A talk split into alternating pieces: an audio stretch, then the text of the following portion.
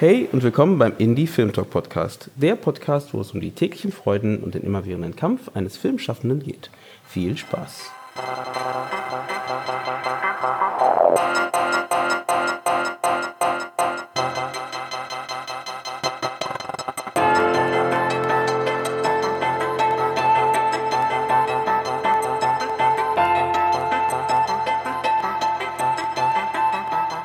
Schön, dass ihr wieder eingeschaltet habt beim Indie-Film-Talk-Podcast. Und heute machen wir eine spezielle Folge, die ich besonders interessant finde. Es geht dieses Mal um Filmfestivals. Und deswegen habe ich mir Filmfestivalmacher aus Berlin eingeladen, die ihr alle bestimmt irgendwie über irgendeine Ecke bestimmt mal wer davon mitbekommen habt, mal gehört habt, dass es die gibt. Wir haben heute hier Gäste von ähm, Achtung Berlin Festival, vom Interfilm Festival und von der Genrenale.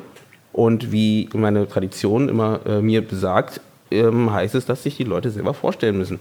Und dementsprechend ähm, gebe ich einfach gleich, machen wir es einfach von rechts nach links. Und Alex, du darfst dich zuerst vorstellen. Ja, willkommen und äh, ich bin Alexander Stein vom Interfilm Internationales Kurzfilmfestival Berlin und schimpfe mich selbst Festivalproduzent. Äh, das ist aber nicht meine einzige Tätigkeit, also ich kuratiere auch beim Festival und ähm, das Festival ist immer im November und über eine Woche in bekannten Locations wie die Volksbühne, Babylon und andere Kinos in der Stadt. Und wir zeigen vierhundert bis fünfhundert Kurzfilme in ca. sechzig Programmen über den Lauf der Woche, der Festivalwoche. Und ich mache das schon seit einiger Zeit, ich glaube in diesem Jahr seit zwanzig Jahren. Nicht schlecht. Wusstet ihr, wie viel, also wie viele Festivals es weltweit gibt? Weltweit weiß nicht, weiß, dass in Deutschland sogenannte Anerkannte, die die Kriterien erfüllen, fünfundachtzig Kurzfilmfestivals alleine gibt. Ne? Ja. Also ich, ich habe versucht zu zählen, ich habe es nicht hingekriegt. Ja. Und ich, ich habe keine Liste gefunden, wo alles, ne, wo es sofort stand, dass ich es nicht hingekriegt. Also hätte ich mir noch ein bisschen mehr Zeit nehmen müssen. Aber es sind wirklich sehr, sehr viele. Ne? Also wirklich. Ich glaube, du kannst auf der German Film Seite. Ich glaube, da sind. Da sind die drauf. Ich glaube, da sind eigentlich alle deutschen Filmfestivals ja. jetzt aufgelistet, die zumindest so die Kriterien erfüllen, die Kriterien erfüllen. Haben. Aber weltweit ist schwieriger. Also weltweit war, ist schwieriger. Da gibt es bei ja. Wikipedia einen Eintrag zumindest, der es geht einfach mal zwanzig Seiten lang gefühlt. Ja. Und da merkt man halt einfach mal, was für eine Masse an Filmfestivals da ist. Es gab mal eine European Coordination of Film Festivals, die ist aber pleite gegangen vor fünf Jahren, da waren wir mm. auch Mitglied mm. und sind mit denen in die Insolvenz gegangen. Das war ein ganz netter Versuch, das auf Europa-Ebene zu machen. Mm. Das war jetzt zu schwierig. Ja, äh, kann ich mir vorstellen. Ja. Dann gehen wir weiter. Ja, hallo. Vielen Dank für die Einladung. Ich bin Sebastian Brose, einer der beiden Festivalleiter ähm, zusammen mit Hajo Schäfer ähm, vom Achtung Berlin New Berlin Film Award. Uns gibt's schon fünfzehn Jahre. Wir hatten dieses Jahr im April die fünfzehnte Ausgabe. Wir sind ein Filmfestival, das sowohl Spiel-, Dokumentarfilme, Kurzfilme und auch mittellange Filme zeigt. Und wir machen auch Workshops äh, drumherum und unsere Achtung Berlin Branchentage. Und ähm, ja, das Besondere bei uns ist, dass wir den Fokus auf Berlin-Brandenburg haben. Sprich, wir zeigen nur Filme, die in Berlin-Brandenburg gedreht oder produziert wurden oder die Regie ist aus Berlin oder Brandenburg. Also wir sagen immer, bei uns ist immer, bei uns ist überall Berlin drin. Wie viele Festivals gibt es denn, hast du da mal geguckt, wie viele Festivals gibt es denn, die sich so spezifisch auf Berlin setzen?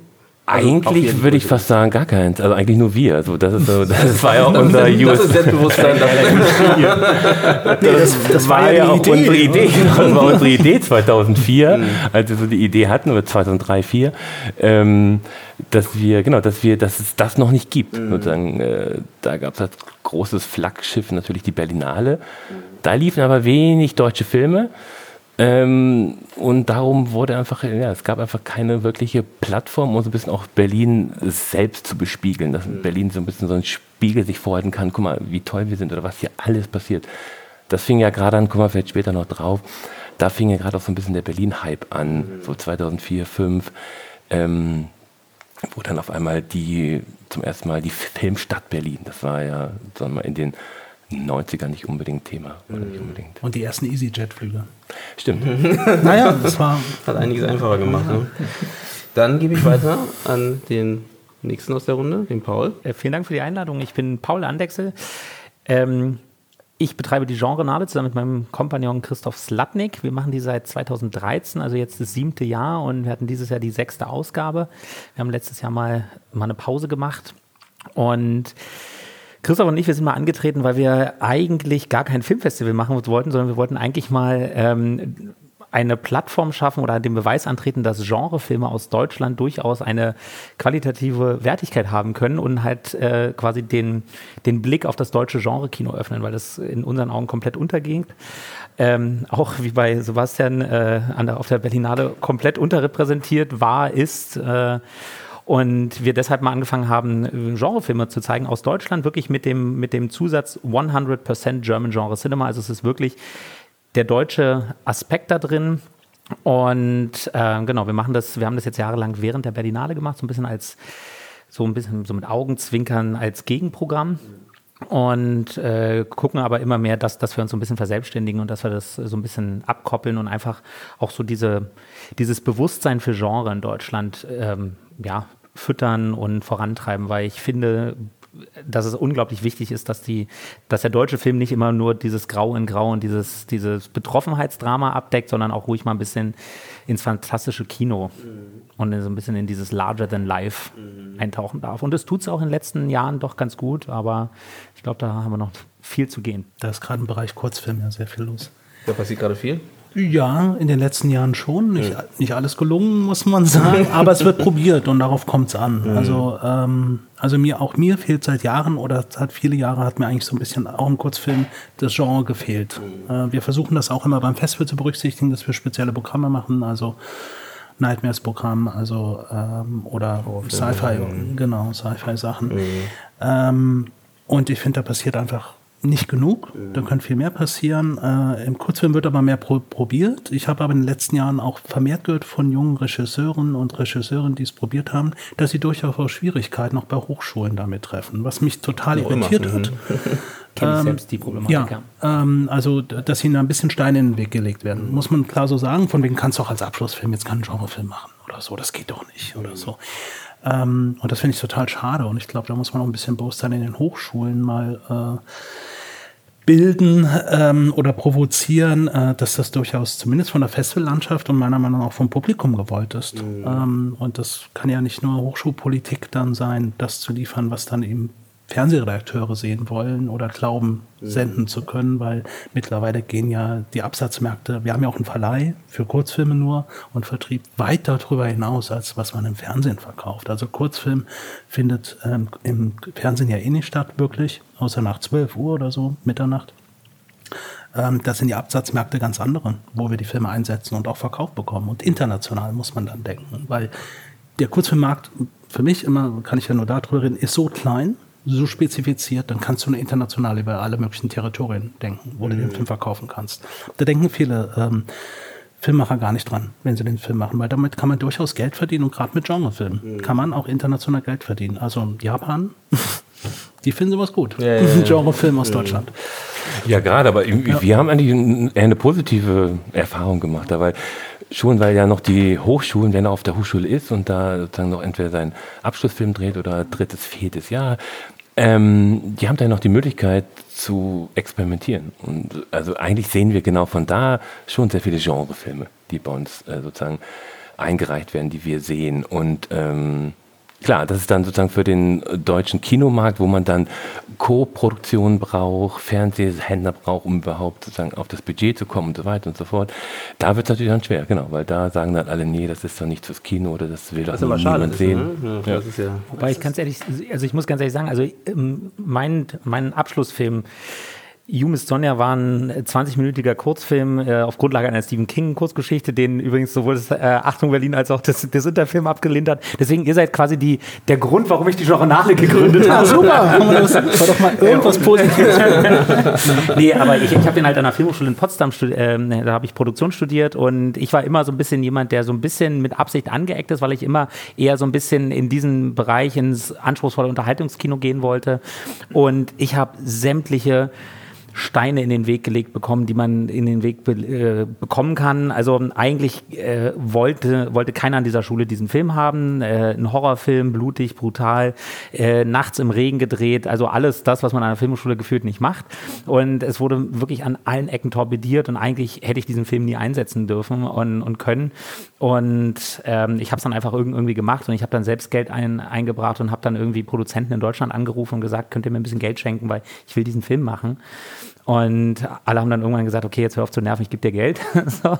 Aber also ich, ich habe genau das, was, was, was du sagst, habe ich genau erlebt. Also dass an den Filmhochschulen eigentlich kein Verständnis dafür da ist und eher lieber auf das Krebsdrama der Oma gesetzt wird, übertriebenen Maßen. Ne? Naja, vielleicht liegt es aber auch am Filmnachwuchs, dass die sich nicht trauen. Also eine Frage, wer zuerst oder wer das verbietet oder unterdrückt oder wer da überhaupt mit Ideen, Ideen kommt. Und ähm, ich kann mich noch dran erinnern, damals an den Film. Und ich will nur sagen, es hat sich auch, es hat sich auch ein bisschen was vielleicht verändert, kuratorisch bei uns. Aber ich, ich will nur sagen, wir sehen diese Filme. Es sind sehr viele. Das heißt aber noch lange nicht, dass wir sie auswählen. Das ist nur immer noch eine andere Frage, weil ähm, Genre ist schon was ganz Eigenes. Aber gut, ich will das jetzt gar nicht sozusagen kommentieren. Der Film war wirklich, ist in seinem Genre total gut. Das war doch das äh, von Stephen King, ne? Ja, die genau, Stephen ja, King-Geschichte King verfilmt. Nein, nein, ähm, aber gut, vielleicht sind wir dafür dann nicht das äh, richtige Fenster gewesen. Und darum, genau, ich finde es ja. eigentlich sehr gut, dass er die Genrenale genau, aufgebaut hat. Genau, weil, weil ich frage mich auch immer beim Festival, ähm, welche Programmschienen führt man denn noch ein? Weil manchmal macht man Entdeckung oder Entwicklung und sagt, Mensch, das können wir gar nicht so bedienen oder abdecken. Und ähm, deshalb meine ich, bei Kurzfilm ist es relativ dankbar, weil da kann ich schnell Programmschienen entwickeln. Da hat man ja ein bisschen mehr Platz im Fenster und so. Also deshalb mache ich mir da schon Gedanken drum. Und was du meintest, Sebastian, vorhin, da hast du recht mit dem, dass durchaus von Hochschulen viel kommt. Aber was mich interessiert am Genre ist, dass auch was mit dem Genre und was Neues probiert wird. Ich weiß nicht, wie du das siehst. Ein Film, den du sicherlich kennst, Beispiel, ein Kurzfilm, Die besonderen Fähigkeiten des Herrn Mahler. Dort wird etwas Zeithistorisches genommen, nämlich eine Stasi-Geschichte, also ein Interview von der Stasi. Ähm, wird aber als Thriller aufbereitet. Finde ich absolut gelungen. Interessanterweise in Deutschland ist der Film kaum gelaufen auf Festivals. Äh, wir haben ihn jetzt auch im Verleih. Ich zeige den im Ausland als Auswahl deutscher Filme, weil ich finde es ein gutes Beispiel, wie man äh, ein historisches Thema als Genre aufbereiten kann und spannend machen kann. Zum Beispiel im Iran ist der super angekommen, weil die haben natürlich die Zwischentöne, die haben das sofort gerafft, das Publikum, ne, dass man einen Film so erzählen kann. Es ging da auch durch die Zensur. Interessant, ne? Also weil die haben das nur als Thriller betrachtet mhm. und eben nicht als, ähm, als so politischen Film. Und da finde ich es interessant. Und ich finde, Genre ist ja auch ein Handwerk, was man auch lernen sollte und ausprobieren sollte. Und das muss ja gar nicht das klassische Thema sein. Um es jetzt mal mit, mit Paul zu sagen, dann nimm eben die Geschichte deiner Oma, oder nicht deiner Oma, aber, aber solch eine Geschichte ähm, und guck mal, ob sich daraus auch ein Genre machen lassen kann. So kommen ja die ganzen Horrorfilme et cetera zustande. Ja. Ne? Also, also ja. als Beispiel ganz doofes Thema. Mhm. Dies Jahr gab es bei der Europawahl eine Partei, die sich an ältere Wähler gerichtet hat, hauptsächlich für die Abschaffung dieser Volkskrankheiten. Ne? Also alles Geld in die Forschung gegen Krebs und Dings und sowas. Und das finde ich ein interessantes Phänomen. Da lässt sich da was draus spinnen oder so. Und, und trotzdem kriegen wir immer noch die Filme, die auch teilweise gut sind und interessant sind, aber wir kriegen sie in Massen über Demenz und Alzheimer und andere Geschichten oder so. Aber immer wieder ähnlich aufbereitet eigentlich. Ne? Und äh, da würde ich mir gerne andere Ansätze auch versprechen. Aber klar, letztendlich soll man nicht klagen, sondern selber Filme machen. Ja, bei, bei uns muss es natürlich auch, man guckt natürlich, wenn man Programm kuratiert, einen Wettbewerb, dass es auch passt, dass man verschiedene Sachen abdecken kann und ähm, sage ich mal, ähm, oder man hätte dann vielleicht so in Anführungsstrichen eine Genrekarte, die man dann spielen kann, aber wir, wir würden dann schon gucken, dass es irgendwie gleichberechtigt ist und so. Und den Malerfilm, den hatten wir auch damals, äh, war sogar ein mittellanger Film, kann das nicht sein? War das, nicht so das achtundzwanzig Minuten. Ja, genau, der, der lief bei uns schon im ja. mittellang ab fünfundzwanzig Minuten. Ähm, aber genau, und wir sind vielleicht als ein, auch mit Kurzfilm, aber explizit Langfilmfestival oder mehr da den Fokus drauf, schon etwas unbeweglicher, jetzt neue Programme zu initiieren, was du gerade meintest. Dann, klar, man könnte so ein Midnight-Special machen oder sowas. Und wie gesagt, zu viel Programm, haben wir gemerkt, würde ein bisschen die Qualität oder auch den, das Profil ein bisschen verwässern und das wollen wir gar nicht. Wir wollen gar aber, nicht immer mehr, mehr, mehr. Aber muss, es muss dafür ein neues Programm her, weil eigentlich, wie du schon meintest, in dem, es muss ja kein Genreprogramm her. Theoretisch reicht es ja schon, wenn man, es ist ja theoretisch nur ein Film, was ein Genre als Vehikel benutzt, aber in Wirklichkeit ja irgendein Thema halt behandelt, was vielleicht gesellschaftskritisch ist insgesamt mhm. halt. Ähm, vielleicht hat es noch nicht irgendwas getroffen, was jetzt irgendwie äh, dem entspricht, das bei euch reinpasst, aber Ähm, theoretisch klingt es für mich nicht, als ob ein neues Programm entwickelt werden müsste, um Genrefilme zu zeigen, oder? Oder ob ich das? Ähm Nein, ich wollte nur kurz. Also ich glaube, weil, weil, weil Alex hat es kurz angesprochen, dass ja. das natürlich beim Kurzfilm ist man flexibler, flexibler kann schneller Programme neu kreieren, um sich natürlich auch ein bisschen weiterzuentwickeln. Mhm. So. Und das meinte ich nur, ähm, darum ist es vielleicht jetzt in dem Beispiel einfach gut, wie wir vorhin gesagt haben, dass, die, dass es die Genrenale gibt und dass man nicht sozusagen jetzt ähm, dann versuchen muss, alles krampfhaft in ein Festival zu, zu pressen. Also, also abgesehen davon würde ich euch wirklich darum bitten, das nicht zu tun, weil dann ja. haben wir keine Damen.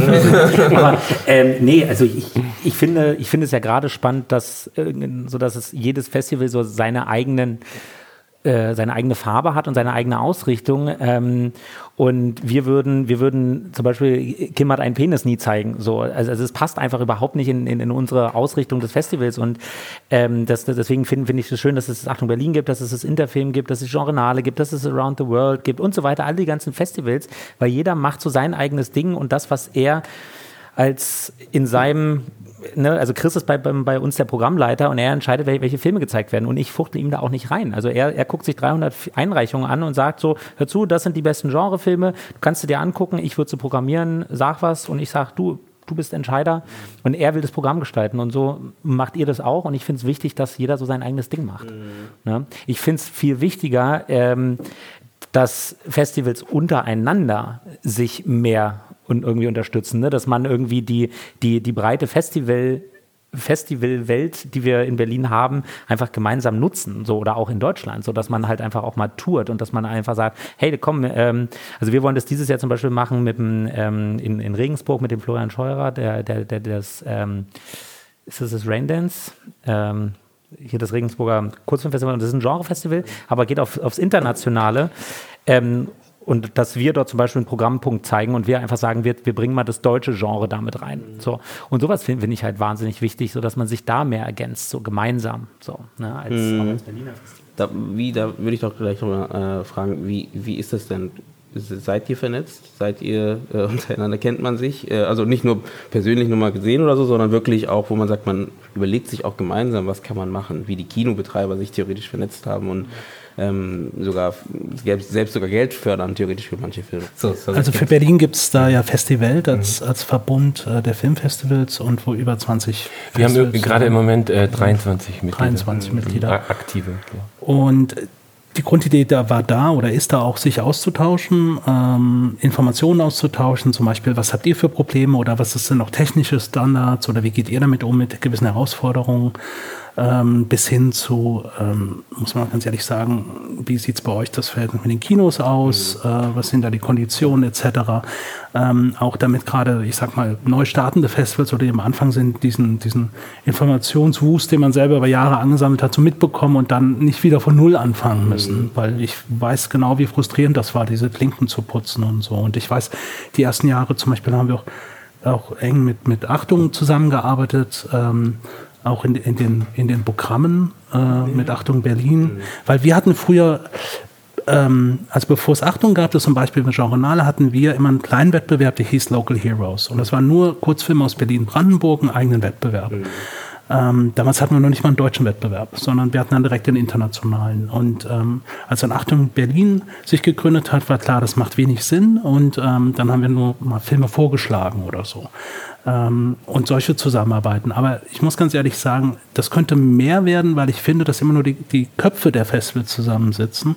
Und bei einigen sind es dann ja doch mehr Leute, mhm. dass man ähm, da noch mehr vom Team zusammenbringt. Mhm. Ne? Also das, da hatten wir vorhin auch kurz schon drüber gesprochen, dass ich das... Äh, bisschen mehr als jetzt nur über die Festivalleiter austauschen könnte, weil ich glaube, es gäbe da mehr Erfahrungen auszutauschen. Und vor allen Dingen finde ich es interessant, ja auch ähm, Berufsbilder und Arbeitsfelder zu schaffen für Leute, die im Festivalbereich arbeiten, die vielleicht dann, ich sag mal, wie so ein Wanderzirkus von Festival zu Festival mit ihrem Wissen und ihrer ähm, ihrem, ihrem Können äh, gehen können, weil viele Leute, die wir fürs Festival brauchen, können wir nur für, sag ich mal, zwei, drei Monate beschäftigen.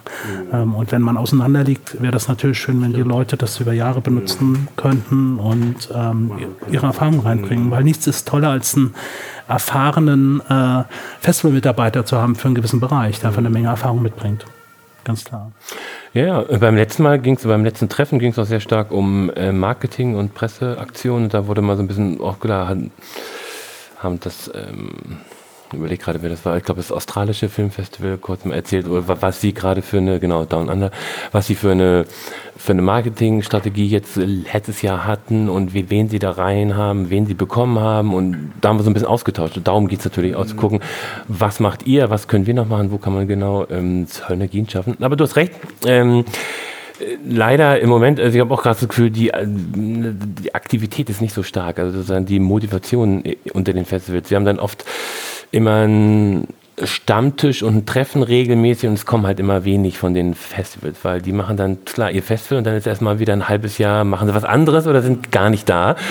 Und das ist schwer, das in Berlin so aufrechtzuerhalten, aber ich kann ja schon mal ähm, im, am achtzehnten, ich glaube achtzehnten August ist dieses Jahr, gibt es wieder die lange Nacht der Filmfestivals, wo wir an einem Tag auf dem Gelände des Zukunft ähm, sozusagen über hundert Filme zeigen, mit Musik, mit einem, wo sich alle Festivals vorstellen, wo man hingehen kann, mit allen sprechen kann, super viele verschiedene Filme sehen kann in den Kinos, Open Air, also drin und draußen. Ähm, also das ist mal ganz schön, um das noch publik zu machen, damit viele wissen, ach, das gibt es hier auch in Berlin und das gibt es und das gibt es.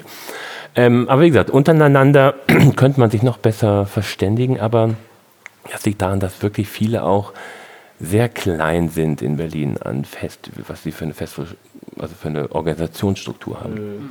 Und wenn du jetzt sagst, das wäre schön, wenn jemand hier arbeitet und dann rübergeht, so dann, aber das nächste Festival sagt, naja, aber ich habe jetzt schon zwei Leute, ich kann nicht noch mehr bezahlen. Also es, da, da, da krankt es auch ein bisschen an der, an, an der finanziellen Struktur. Das ist gerade in Berlin, es gibt viele Festivals, alles ist sehr vielfältig, aber äh, der, der, sozusagen der finanzielle Unterbau ist sehr, sehr... Wir hatten das mal ausgerechnet, wir haben gesagt, in Berlin ist wirklich jede Woche ein Festival. Also von der Anzahl der Festivals soll das auch sein. Also ein Filmfestival. Ne? Als wir nämlich letztes Jahr mal angefangen haben, äh, angefangen haben, darüber nachzudenken, von der Berlinale wegzugehen, mhm, haben wir mal angefangen zu gucken, wo ist denn Platz? Man, wo ist denn Platz dafür? Und wann wäre so ein strategisch gutes Wochenende? Und dann haben wir wirklich mal angefangen, so über die German Film Seite uns die wichtigsten Festivals rauszusuchen, in Deutschland, äh, international, aber auch in Berlin und so und was für Veranstaltungen. Und Und, und jetzt seid ihr vom vierundzwanzigsten bis siebenundzwanzigsten Dezember. Genau. Wir konkurrieren mit dem Weihnachtsfilmfestival. Äh, nee, also, gibt's ja auch schon. Das gibt's ja auch. Nee, aber wir, wir waren dieses Jahr, dieses, äh, dieses Jahr zum ersten Mal ähm, auf dem Wochenende vom Deutschen Filmpreis, weil wir wollten immer auf dem äh, auf dem Wochenende gehen. Und während der Berlinale bietet sich das nicht an und so. Aber äh, wir sind dann aufs deutsche, äh, auf den Deutschen Filmpreis gegangen, weil du da natürlich auch wieder so ein bisschen was hast, gegen das du so ein bisschen mit so einem Augenzwinkern auch so ein bisschen, ich will nicht sagen pöbeln kannst, aber wo du halt auch irgendwie ein Statement setzen kannst. Ähm, aber das ist in der Tat schwer, weil es passiert so wahnsinnig viel in Berlin. Egal ob Filmfestival oder sonstiges, ne? Das ist Wahnsinn. Jedes Wochenende sowas. Ja, ja, nee, das stimmt schon. Ich würde noch kurz ein, einen kleinen Schlenker machen. Und ähm, wir ähm, waren vorher kurz bei dem Thema Einreichungen. Und ähm, da hattest du vorher schon gesagt, dass so viele Einreichungen kommen bei euch auch. Habt ihr das Gefühl, es würden mehr oder es werden weniger heutzutage, wo, ich meine, Video on Demand wird immer größer und Ähm, andere äh, Ausstrahlungsmöglichkeiten für Kurzfilme vielleicht oder für äh, Langfilme, gut, Langfilme noch nicht so wirklich, aber für Kurzfilme, man sagt, okay, vielleicht gehe ich dann in eine ganz andere Richtung mit meinem, mit meinem Kurzfilm und lade es direkt bei irgendwie Amazon hoch und Leute sollen gleich dafür bezahlen, wenn sie ihn sehen möchten. Habt ihr das Gefühl, da ist ein Abfall gewesen oder hat sich das, sind Festivals immer noch so etabliert in dem ganzen System, dass einfach da sich eigentlich nichts dran rüttelt? Ich glaube, da ist jetzt Kurzfilm ein sehr spezieller Fall, ne? Also, weil da reden wir natürlich über ganz andere Dimensionen. Also, ich, als ich angefangen habe vor zwanzig Jahren, hatten wir neunhundert Einreichungen. Da würden wir heute von träumen, das zu bewältigen. Wir haben jetzt, glaube ich, fünftausendfünfhundert oder sechstausend. Und das ist, obwohl wir schon, sag ich mal, gewisse Regularien getroffen haben. Zum Beispiel nehmen wir mittlerweile für die Wettbewerbe nur noch Filme bis zwanzig Minuten. Wir hatten sonst bis dreißig Minuten. Habe ich schweren Herzens getan, ganz ehrlich, weil ich bin großer Fan von mittellangen Filmen und denke auch immer wieder drüber nach, dafür eine Kategorie einzuführen. Und den großen Aufschrei meiner Kollegen, die sagen, nein, danke, noch eine Kategorie. Aber ähm, so, da, da sind wir jetzt also. Und das ist eigentlich die Grenze des Machbaren. Ähm, wir haben ein sehr diffiziles Vorsichtungssystem, also mit zehn Sichtungsgruppen, die die Filme runterbrechen in einer Vorbewertung letztendlich. Das spricht, jeder Film, der bei uns läuft, ist drei bis viermal mindestens gesichtet worden, so, damit es überhaupt dahin kommt, weil sonst kannst du das nicht gewährleisten, ne? Halbwegs. Ähm, da haben wir wirklich, also es ist nicht weniger geworden, im Gegenteil. Es, es ist mehr geworden, ganz klar durch die Produktionsmöglichkeiten, die in den letzten zehn Jahren extrem zugenommen haben. auch durch den Bekanntheitsgrad wahrscheinlich des Festivals, auch hat die Kurzfilmszene sich professionalisiert. Es ist mehr ein ernstzunehmendes, eine ernstzunehmende Gattung mehr geworden. Ähm, was viele ja nicht wissen, also wir sind ja kein Nachwuchsfilm- oder Studentenfilmfestival. Drei, nur dreißig Prozent der Filme, die bei uns eingereicht werden, sind Erstlingsfilme. Alle anderen sind Filme durchaus auch von Filmemachern, die schon ein gestandenes Œuvre haben, also ein Filmwerk vorweisen können, aber auch wieder zum Kurzfilm zurückkehren. Kann man denn international dann auch da doch was mit ähm, monetarisieren, mit Kurzfilmen? Also du meinst jetzt in der Auswertung dann? Genau, ja. warum man machen es, warum hat man, warum ja. gibt dann jemand, der dann nochmal zurückgeht? Ist da bessere Förderung für Kurzfilme? Also ich glaube, es gibt viele so wie Paul, die eigenes Geld in die Hand nehmen und sagen, ich wollte unbedingt mal einen Genrefilm machen und ich kriege keine Finanzierung.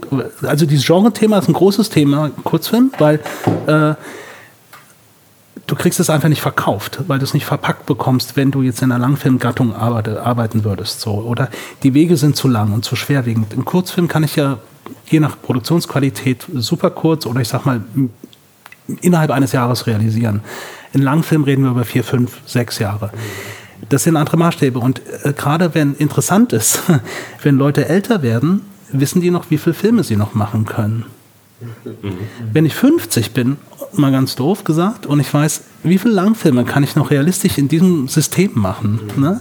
Das finde ich interessant. Ich rede immer wieder mit diesen Leuten und die sagen, darum habe ich gesagt, ich mache einen Kurzfilm. Und dann mache ich eben einen zwanzig Minuten oder eben auch einen dreißig Minuten. Das finde ich wiederum schade, dass wir nicht berücksichtigen. Oder einen fünfzehn Minuten und kriegst darin auch erzählt. Sowas. Oder viele Leute machen auch eine fortgesetzte, nicht eine Serie, aber ähm, eine Folge von Kurzfilmen, ne, die gewisse Themen immer beleuchten. Und das finde ich ganz interessant. Da kommen wir ein bisschen in den Bereich fast Netflix oder so, wobei sich das noch überhaupt nicht da durchgesetzt hat, finde ich. Und auch, was du meintest, also Auswertungsmöglichkeiten, um darauf zurückzukommen, Sebastian, ist, die gibt es, äh, das ist aber sehr marginal. Du kannst totales Glück haben und mit deinem Kurzfilm halbwegs Geld machen, wenn du gewisse Kriterien durchläufst. Das heißt aber, dass du eine gewisse Festivalstrategie brauchst, dass du eine Aufmerksamkeit bekommst, äh, dass du äh, dich mit Fördersystemen auskennst, also dass du einen Produzenten an der Hand hast, der weiß, ach, wo kann ich sogenannte F F A-Referenzpunkte sammeln, um Förderung für meinen nächsten Film zu bekommen. Das ist ein ganz wichtiges Thema. Oder jetzt, wir sind seit letztem Jahr Oscar-Qualifying-Festival. Äh, ist es gut? Ja, ja. Ja, danke. Ähm, okay. Hat auch nicht weniger Einreichungen gebracht. aber, nee, nee, aber das ehrt uns natürlich sehr. Ähm, und es ist toll für die Filme, weil es eine echte Chance ist. Ne? Wenn du dann also bei uns Best Fiction oder Best Animation gewinnst, dann äh, kommst du nicht automatisch in die Vorauswahl, aber wenn du gewisse Kriterien erfüllst und weitere äh, Punkte sammelst, kannst du da reinkommen. Das ist natürlich total wichtig. Und wenn du da drin bist, äh, so funktioniert ja das System, dann kannst du auch mehr monetarisieren. Dann kannst du mehr Geld für deinen Film verlangen und gute Verkäufe machen. Klappt aber auch im Kleinen. Wir haben ganz kleine, feine Filme, die entweder, wir machen auch immer noch Kinoverleih, die entweder wirklich im Kino einfach als Vorfilm gut laufen. Also wir haben ja Abos, Kinos, Kinos nehmen sehr Abos, oder wir machen monatlich eine Kurzfilmreihe, die in äh, dreißig Kinos in Deutschland läuft. Äh, das weiß, glaube ich, auch kaum jemand. Shorts Attack heißt die. Da laufen ständig Filme, aber du machst eben auch Fernsehverkäufe und Verkäufe an Plattformen. Und da gibt es für Kurzfilme noch ganz andere Auswertungsmöglichkeiten. Also so die, ich sag mal, die bisschen bitteren Sachen sind dann ja ähm, In-Flight Entertainment et cetera oder so. Das gibt es aber für Kurzfilme. Kurzfilm ist ja sehr vielfältig einsetzbar. Mhm. Aber ich glaube, was vielen nicht bewusst, bewusst ist, dass das ein sehr, weil es ein, ein kleiner Markt ist, äh, ein sehr internationaler Markt ist. Das heißt, wenn wir Filme in Verleih, Vertrieb nehmen, dann verkaufen wir die auch nach Japan, nach Spanien, nach Chile, mhm. nach sonst wohin, weil man über Jahre Kontakte hat, über andere Festivals, andere Verleiher.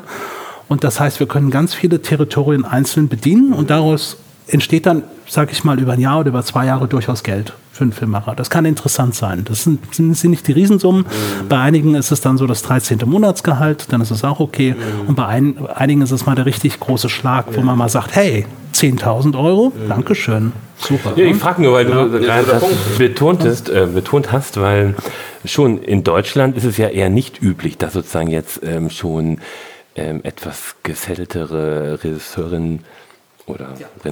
jetzt auf einmal dann wieder einen Kurzfilm machen oder so, oder die dann jetzt ins Fernsehen ab und zu auch mal einen Tatort drehen, auch und dann machen wir mal wieder einen Kurzfilm. Ist ja eher ungewöhnlich, aber international, das wollte ich damit sagen, ist es doch bestimmt. Du hast vollkommen recht, es ist viel üblicher dort, das stimmt, ja. Es gibt einige Beispiele aber in Deutschland, ne? Also auch Leute jetzt äh, wie die Paula Beer, die jetzt äh, auch immer wieder einen Kurzfilm zwischendurch macht, ähm, hat dann sicherlich auch damit zu tun, dass du aus, deinem, aus deiner Stoffentwicklung und deinem Schreiben hinausgehen willst und wieder was tun willst. Ne? Genau, weil das in der Entwicklungsphase von einem Projekt weiß ich, da ist es so eine Art äh, äh, Teaser gewesen oder es war eine mhm. Idee und da haben sie erstmal schnell einen Kurzfilm also gemacht, um das zu, zu pitchen ja. und dann haben sie jetzt dadurch auch eine Langfilmförderung bekommen. Genau. Ja. Genau, wie, wie seht ihr das beim Achtung Berlin? Also was jetzt die Einreichungen angeht, mehr geworden, weniger geworden? Also weniger wäre immer schlecht, aber ich meine jetzt nicht wegen... Muss nicht schlecht sein, ja. Ja genau, ich meine jetzt nicht wegen, wegen Bekanntheitsgrad, sondern ich meine einfach nur, hm. weil man einfach merkt, es gibt einfach so viele andere Möglichkeiten vielleicht und deswegen ähm, wird der Blick einfach so ein bisschen mehr gestreut von den Filmschaffenden oder ist es trotzdem noch das Achtung, Achtung Berlin Festival und äh, da müssen wir alle einreichen, weil es gibt sonst keine andere Möglichkeit. Weil für Kurzfilme ist es ja oft so, dass immer noch der Gedanke ja immer noch da ist, dass man halt ähm, eher bei, bei Festivals einreicht, weil es mehr Visitenkartengedanke ist. Ne? Das heißt, ich probiere es, probiere es, reiche es ein und möchte erstmal den Achtungserfolg von der Community theoretisch gesehen und dann vielleicht daraufhin meinen Langfilm machen. Wie ist es bei Langfilm? Das ist die Frage. Ja, ja, wir haben also insgesamt ca. fünfhundert Einreichungen, wo sich die... Kurzfilme auch mit dabei sind, genau. Ja. Aber das kommt natürlich bei uns automatisch durch diesen Fokus Berlin-Brandenburg. Darum kriegen wir natürlich sozusagen schon einen reduzierten äh, Teil ähm, an Filmen. Aber weniger, es wurde natürlich in der Zeit, wo es einfacher wurde, Filme zu drehen durch die Digitalisierung, so das war, ist aber schon wieder jetzt ja, Jahre her, da war es ein bisschen, klar, das, das hat man gemerkt, dann konnte jeder sich eine Kamera in die Hand nehmen und so weiter. Dadurch, dass wir aber immer auch sehr, sag ich mal, sehr streng ausgewählt hatten und immer so ein bisschen so gleich von Anfang an eigentlich das Niveau auf versucht haben, auf Hochschulniveau zu haben, dass dann der gesamte Bereich Amateur oder was auch immer so darunter sich befindet, ne? ähm, oder wie immer man das genau äh, qualifiziert, ähm, dass die dann schon gemerkt haben über die Jahre, okay, bei Achtung Berlin äh, laufe ich ja nicht und w- w- werde ich wohl auch nicht laufen. Mhm. Und dadurch hat sich schon so ein bisschen, ähm, haben sich die Einreichungen ein bisschen fokussiert. Mhm. Was wir früher, wie schon sagen, ich will sagen, es ist nicht wirklich weniger geworden, aber schon so ein bisschen, doch, kann man schon sagen. Also schon ein bisschen, weil die Leute gemerkt haben, ich muss da gar nicht mehr hinschicken, ich habe eh keine Chance. Mhm. So, das ist vielleicht ein Punkt, aber nicht, weil, mhm. jetzt, weil jetzt mehr Filme gedreht werden, weil sie denken, ich könnte die ja irgendwie Video on Demand gleich hochschieben. So, das merken, nee, das ist daran liegt jetzt gar nicht. Mhm. Also bei uns ist es schon ungefähr...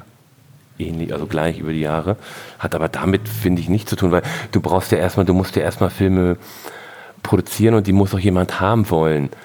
Ich meine, klar, bei YouTube kannst du, glaube ich, alles hochstellen ja, es ist und versuchen Aus- zu, zu verkaufen, aber das ist ja welche. Das ist ja eine Auswertungstechnik. Ich meine, am Ende, ja, genau. wenn du, ähm, du hast Möglichkeiten, wenn du halt sagst, okay, ich habe einen Film, der eher für ein breiteres Publikum gestreut ist, nehmen die die ganze Zeit die ganzen Sachen wie diese Fanfilme und et cetera, ne, die manchmal relativ hochwertig sind, also auch nicht, wenn du sagst Hochschulniveau, vielleicht sogar drüber liegen, was jetzt die Qualität angeht. Und die werden auf Festivals vielleicht gar nicht so einen Achtungserfolg äh, hinkriegen, aber dann, wenn die die bei YouTube hochladen, einfach gleich mal eine Million Leute, einfach die direkt die Filme sich anschauen. Und es sind nicht Leute dabei, die jetzt besonders bekannt sind, sondern einfach nur, weil das, die Thematik interessant ist, weil einfach der... Äh, der richtige Hashtag gesetzt der, der richtige Hashtag gesetzt wurde. Da passen diese Filme auch vielleicht hin. Ne? Das heißt, diese Leute versuchen es meistens gar nicht erst äh, bei, bei, bei Filmfestivals. Das ne? kann also, sein, ja. Ne? Sondern sagen, okay, dann gehe ich gleich in die Ausbildung. Das ist so wie Sean Boone mit dem äh, äh, Darth Maul Apprentice oder wie auch immer, ne? Ähm, also ja, was, fünfundzwanzig was, Millionen Views. Ne? Was, Und, ja. was mich total freut in den letzten Jahren im, im Zuge der ähm, einfach der digitalen Erreichbarkeit weltweit ähm, ist so, dass, dass diese weißen Flecken, die man immer hatte, ähm, also aus welchen Ländern man Filme mhm. kommt, dass, dass, dass dieser Teppich immer engmaschiger wird. Mhm. Also dass wir ähm, sehr viel doch jetzt aus auch Zentralasien bekommen, ähm, sehr viel aus Afrika, was eben, also gerade Subsahara-Afrika, mhm. was echt nicht leicht war, teilweise, äh, weil man doch über die Jahre so mit verschiedenen Institutionen oder, oder anderen Festivals dann zusammenarbeitet, die eine Empfehlung geben und mhm. wo man so eine Credibility bekommt, ne? Weil, ähm, weil in Madagaskar, ja, sagt er ja, Interfilm Berlin, ja, gut. Also, aber mittlerweile gibt es auch da äh, Netzwerke von Filmmachern, die uns wahrnehmen und ja. die sagen, hey, das kann wichtig sein, das kann gut sein und die nehmen uns ernst ja, oder so. Ja. Und das finde ich total spannend. Also erstens, weil andere Erzählstrukturen daherkommen und gerade im Kurzfilm das ja ausprobiert wird, ähm, wir das beleuchten können. Mhm. Und das ist eigentlich immer das Schönste, dann da so Entdeckungen zu machen, weil du weißt, oh, der ist vielleicht jetzt noch gar nicht so viel unterwegs, der Film. So, der ist jetzt bei uns auf dem Tisch gelandet. Also ich empfinde da auch immer noch eine, so blöd sich das anhört, auch immer noch eine besondere Verantwortung, sagen, okay, da hat sich jetzt damit echten Gedanken gemacht, diesen Film bei uns einzureichen. Mhm. Ne? Mhm. Ja. Wie ist es bei dir, Paul? Hast du das Gefühl, über die acht Jahre, acht Jahre, richtig? Sieben Jahre. Sieben Jahre. Ähm, ich gehe schon in die Zukunft. Ist ja Sci-Fi. ähm, hat sich da was verändert von den Einreichungen? Oder werden es mehr, werden es weniger? Oder ändern sich, werden, machen mehr Leute Genre? Also, das ist wahrscheinlich eher die, die Frage, die man an Chris dann stellen müsste. Aber ähm, wenn man ra- einfach so rein rechnerisch auf die, auf die Einreichung guckt, dann, dann wächst das die ganze Zeit. Also wir hatten, wie gesagt, wir haben im ersten Jahr haben wir mit irgendwie fünf Filmen angefangen, die unsere eigenen waren. So, und irgendwie zwei Wochen später haben wir dann irgendwie die ersten E-Mails bekommen, hey, wollt ihr mal unseren Film zeigen? Und ähm, das ging dann wirklich hoch jetzt in diesem Jahr mit über dreihundert Einreichungen. Und die Chris bisher auch immer alle selber geguckt hat. Also dieses Jahr hat er zum allerersten Mal wirklich auch ein Sichtungsteam aufgebaut, weil er einfach gesagt hat, dreihundert Filme gucken. Ähm, das Jahr davor, das waren irgendwie zweihundertsechzig, zweihundertsiebzig Filme. Das war ihm einfach zu viel. Und da hat er dann auch angefangen, das so ein bisschen breiter zu machen. Wie groß ist das Verhältnis von Kurz- und Langfilm, weißt du das? Grob? Also es ist vorrangig Kurzfilm, mhm. so bis ungefähr eine halbe Stunde. Mhm. Ähm, und also wir hatten im Programm dieses Jahr fünfzig Filme, davon waren vier oder fünf Langfilme, der Rest waren Kurzfilme. Ähm, und also ich, ich weiß jetzt nicht, wie, wie viele Einreichungen dieses Jahr Langfilme waren, aber es, das, das steigt auf jeden Fall an, das, das, das merkt man. Ähm, Einfach weil die Leute, glaube ich, also ich, ich glaube halt, dass das Thema Authentizität bei, bei uns sehr wichtig ist, weil uns war immer wichtig, ähm, wir sind mit der Genrenale angetreten, weil wir gemerkt haben, dass wir als Genre-Fans auf, Fest, auf anderen Festivals nicht ernst genommen wurden. Und also ich habe ich hab eine, eine, eine ganz... Äh, eine ganz krasse Erfahrung gemacht. Ich war in Hof mit meinem Jumi's Sonja und Heinz Badewitz damals, der ist ein Riesenfan von dem Film gewesen und der hat den ganz hart gegen einen Vierfrau oder als Vorfilm zu einem Vierfrauen-Lesben-Drama programmiert. So, und die Leute sind alle total so hysterisch irgendwie aus unserem Film rausgegangen und, und hatten irgendwie ein Problem und dann saß im Q und A so ein, unter anderem so ein vielleicht Ende fünfzig, Anfang sechzigjähriger Mann und hat gesagt, wie krank muss man eigentlich sein, so eine Filme zu machen und kommt als nächstes Kinderpornografie von ihnen. So, und da dachtest du so, ja, von wegen, sie sind auch nur hier, weil sie die, die, die vier nackten Frauen sehen wollen, schon klar. Mhm. Ähm, und so eine, so eine Erfahrung hat, hat man häufig auf dem Festival gemacht, so, sodass man immer so ein bisschen komisch angeguckt wurde, weil man halt Genre gemacht hat, weil man Fantastisches machen wollte. Und deswegen hatten wir, also wir wollten die Genrenale wirklich machen, weil wir eigentlich ein Festival aufbauen wollten, wo, wo sich die Leute, die Genre in Deutschland machen wollen, auch ähm, offen und ehrlich und authentisch aufge- aufgehoben fühlen. Und wo sie halt nicht in Kon- Konkurrenz zu dem Vater-Sohn-Drama treten, sondern es wirklich ganz klar daraus geht. Und deswegen ist uns diese, ist uns diese Nähe zu dieser Community so wichtig. Und das, das merkt man jetzt schon, dass die Leute halt, also die Filmemacher so teilweise auch wirklich anfangen, Filme zu drehen, die, das schreiben sie uns dann auch in so in die Einreichung mit rein, so von wegen, ja, wir haben den Film extra für die Genrenale gemacht, weil es das einzige Festival ist, was halt Genre in Deutschland wertschätzt. So. Und das ist natürlich die, die wirklich beste, die beste, das, das beste Lob, was man kriegen kann. So, ähm, und das freut mich natürlich auch. Und ich meine, klar können, können wir nicht mit fünftausend äh, Filmen mithalten, ja, aber das, das müssen wir ja auch Gott sei Dank gar nicht. Nee. Und deswegen, das, das, das würden wir auch mit, mit, mit unseren Mitteln, die wir haben, also du hast es dieses Jahr ja so ein bisschen mitgekriegt, ähm, das ist auch einfach nicht stemmbar. Also ne, wir bewegen uns natürlich auf einem ganz, ganz anderen Level als, als ihr. Gut, die ja auch ein paar Jahre mehr Erfahrung haben, keine Frage. Aber ich glaube schon, wenn ich, wenn ich alleine auf die Einreichungen, auf das Feedback von Filmemachern gehe äh, oder zurückblicke, wächst das total. Ja. Aber, das Aber man muss ja auch die, die Größe sehen der Festivals. Jetzt nicht die Größe, sondern... Wie soll ich sagen, also die Größe der sozusagen des potenziellen Profils. Genau. Du machst, ihr macht äh, Genrefilme, aber auch nur aus Deutschland, also oder zumindest Deutsche, was immer, das können wir noch mal gucken vielleicht.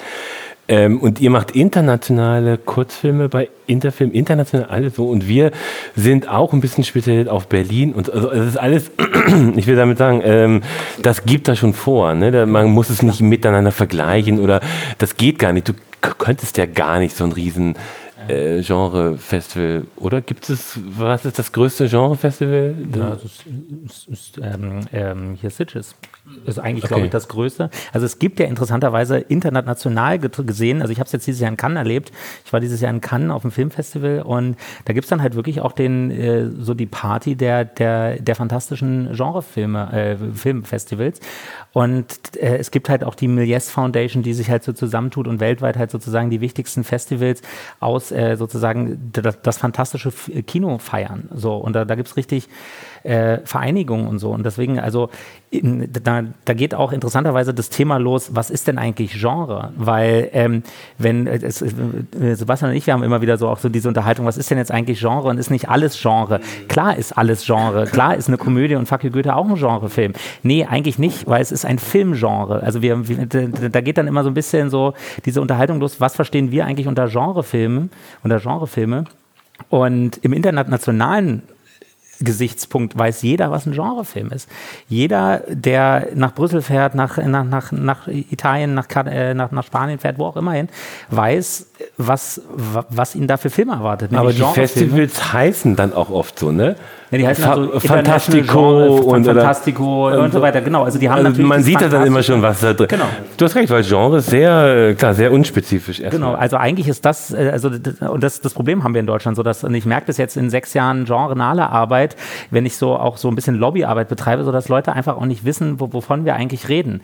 Das Problem ist, das wissen wir teilweise noch nicht mal so ganz genau. Also ich habe natürlich ganz klare Vorstellungen, was, was ich für Filme sehen möchte und womit ich aufgewachsen bin und was mich so selber motiviert hat, Filmemacher werden zu wollen. Ich habe Filmproduktion studiert an der Filmhochschule und ich wollte halt immer Filme natürlich machen wie E T und, und, und, und irgendwie Zurück in die Zukunft und einfach irg- irgendwie Sachen, die halt irgendwie auch die Grenzen sprengen und die larger than life sind. So.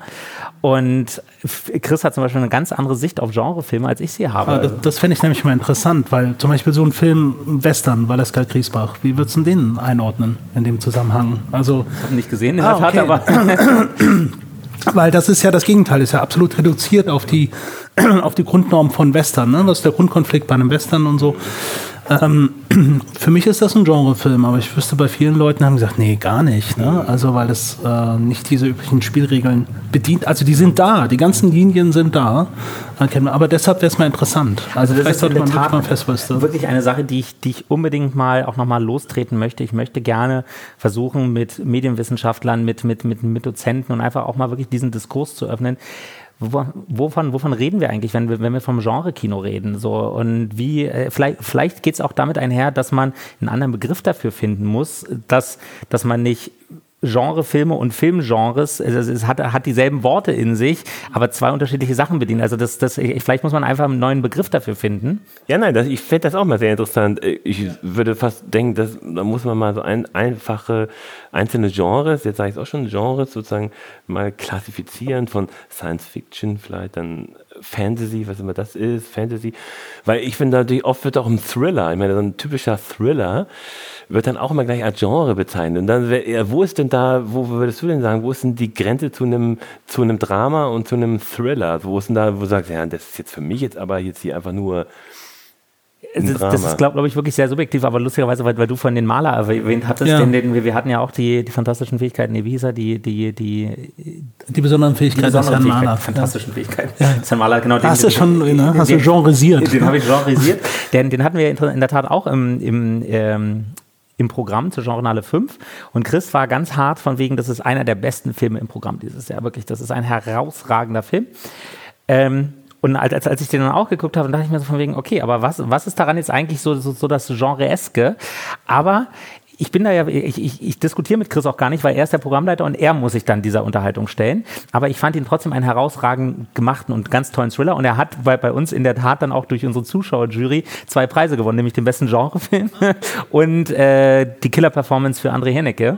Und also das, das deswegen... Ähm, das ist wirklich ein sehr, sehr schwieriges Thema. So, was, wo, wo hört was auf? Aber das, das sind so schwimmende Grenzen, ne? Ich glaube auch, das ist ja das Typische mit äh, Packaging, ne? Ähm, wo du halt irgendwie ein Problem hast, wo packst du, ordnest du das ein? Ähm, ist es mehr, mehr Drama? Ist es mehr äh, Science Fiction? Und ich glaube, das können wir auch schwierig, weil es sind immer so, wie du sagst, es schwimmt, verschwimmt, ne? Ganz schnell und du weißt nicht, wohin das äh, zieht. Ich glaube, Menschen brauchen das zum Teil natürlich auch, ne? Um es einordnen zu können, um zu sagen, okay, ich gehe jetzt in einen Horrorfilm. Ich gehe jetzt in der, ne, das ist ja das Typische, ne? Du gehst in einen Horrorfilm, erwartest halt die Tropes, die da kommen sollen, und dann kommen sie nicht.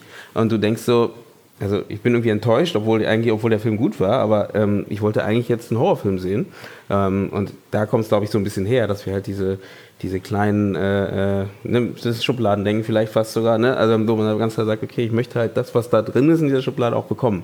Klar, aber für, für, für sowas sind halt Genres gut, weil du weißt natürlich ganz, ganz klar, was, was erwartet dich in einem Science-Fiction-Film, in einem Horrorfilm und so weiter. Interessant wird es halt dann genau, was, was du halt sagst, wenn man dann halt genau mit diesen Erwartungen halt spielt und sie auf einmal verdreht.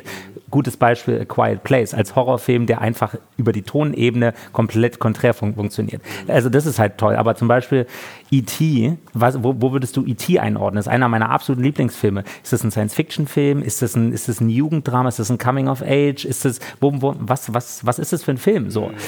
Trotzdem ist es, glaube ich, würd, würden wir alle unterschreiben, es ist ein Genrefilm. So, klar, der, der, der hat halt auch das Fantastische, dieses Larger than Life mit drin. Und also mir, mir persönlich geht's, geht's immer um das, um die persönliche, um das Emotionale bei diesen Filmen. So, ne? Von wegen, also für, für mich sind Genrefilme immer Sachen, die, die, die irgendwie handwerklich äh, irgendwie in die Magengrube gehen, die dich mitreißen, die dich Achterbahn fahren lassen, die, die, die, die dich aber vielleicht auch intellektuell ähm, vor, vor, vor gesellschaftlich äh, krasse Fragen stellen, Utopien. So, so, guck dir sowas wie Blade Runner an. So, das, das wirft halt krass gesellschaftliche Fragen auf, was keiner in diesem, zu dieser Zeit gemacht hat. So. Und das ist halt immer das Schöne an Genres, so dass die natürlich auch Themen beackern können, die halt eigentlich sonst im normalen, äh, im normalen Themenbereich des, des Films nicht beackert werden können oder nur, nur so ansatzweise. So. Das war für mich auch so von der Kinosozialisation aus den achtziger Jahren immer ganz klar. Horror und Science-Fiction war immer hochpolitisch, also immer ganz stark. Guck dir die Romero-Filme an, die alten so, ne? Das, da geht's um Konsum, da geht's halt um Überpopulation, alles mögliche. Das, also das ist wirklich krass, was... was Zombies was, im Kaufhaus, genau. Mehr hören. Ja. Das ist Wahnsinn. Also ich, da bin ich ja schon ein bisschen neidisch, auch, sag ich mal ganz ehrlich, auf die Genrenale. Ja, auf die Genrenale, weil die hat halt auch so ein klares Label. Ja. Ein klares Label und weil ich will, ich, ich will, ähm, weil ich, wir würden ja schon sagen, von unserem was wir an Kurzfilmen jetzt im Vergleich gut finden oder die uns irgendwie interessieren, ist ja für mich auch was Besonderes, aber ich, es gibt da nicht dieses ähm, explizite Label-Genre, ne? Das geht dann immer eher ins, ähm, ja, ins so ein bisschen, ähm, äh, zwar ein Narrativ so, aber schon immer mit einem gewissen Bruch oder mit einer gewissen, auch mit, mit was Experiment drin oder Sachen, die noch nicht ganz fertig sind. Das Unfertige mögen wir auch ganz gerne. Und da, da haben wir so gemerkt, war immer über die Jahre, fehlte uns so ein bisschen das Label, damit jeder auch genau weiß, was ist denn bei Achtung Berlin eigentlich drin, wenn ich da ins Kurzfilmprogramm gehe. Und das ist schon alles immer schon eine Herausforderung, weil die Filme alle sehr, sehr unterschiedlich sind und dann aber auch mit einer gewissen... Also wir hatten mal so einen schönen Spruch, den ich aber nicht reinkriege, der war in meinem Programmheft drin. Also sprich, es ist schon, es ist einfach äh, schwierig bei uns. Sozusagen. Man kann sich nicht hingehen, sich zurücklehnen und schön sich was angucken, sondern man muss jeden Film dann wieder neu und denken, was passiert jetzt hier? Das ist gut zu verkaufen, ne? Natürlich. Ne? Genau, das ist halt schwierig. Und, ähm, aber das äh, Lustige ist, weil du da halt sagst, so von wegen, das, das ist halt schön, dass wir dieses Label haben, aber dieses Label ist gerade in der, in der in der Promotion nach außen und auch in dem Verkauf natürlich wahnsinnig hinderlich. Ich hatte mal, mal die Unterhaltung mit, mit, dem, mit dem Chef von Universal Deutschland, Paul Steinschulte, und dem habe ich, hab ich die Genrenale gepitcht. Und er hat gesagt, das ist wirklich toll, was, was sie machen, aber sie haben in ihrer Argumentation zwei Worte, die, die, die einfach nicht zusammenpassen und die sollten sie ersetzen. Das ist Deutsch- und Genrefilm. So. Und da dachte ich mir auch so, verdammt, er bringt es eigentlich auf den Punkt, das, das, das, das Problem. Deswegen ist es für, für uns wahnsinnig schwer, unter dieser Marke so diesen einfach aber, wirklich das Aber das ist das generelle Problem, ich glaube, was Sebastian angesprochen hat, was du jetzt definierst und, und wir genauso haben, also wir durch die Tatsache Kurzfilm, weil du meinst, das ist gut, etwas zu labeln und die Leute haben dann eine Orientierung oder so. Bei Kurzfilmen ist das unheimlich schwierig. Immer noch. Ja? Also Leute haben immer die Idee, Studentenfilm, Nachwuchsfilm, was es absolut nicht ist. Oder, da gibt es bestimmt eine Kategorie dabei und so ist es aber nicht nur. Und wir arbeiten seit Jahren darum, wie wir den Zugang dazu bekommen, das Publikum dafür zu begeistern. Auf der anderen Seite, ich will das ja auch nicht kaputt machen, weil für mich ist die eigentliche Faszination des Kurzfilms etwas, was wir gar nicht wirklich bemühen, weil eigentlich dürfte man niemandem sagen, wie lang der Film ist, weil das ist nämlich das Tolle am Kurzfilm, mhm. weil das nervt mich, sag ich mal, ganz doof gesagt jetzt mal so als Antithese, eigentlich am Langfilm, ne? Also dass ich eine gewisse Abfolge kenne, ich weiß, wann was kommen muss, ach jetzt müsste das kommen oder so, mhm. wobei bei Achtung Berlin sind es eben oft die unfertigen Filme, die dich genau vor diese Fragen stellen.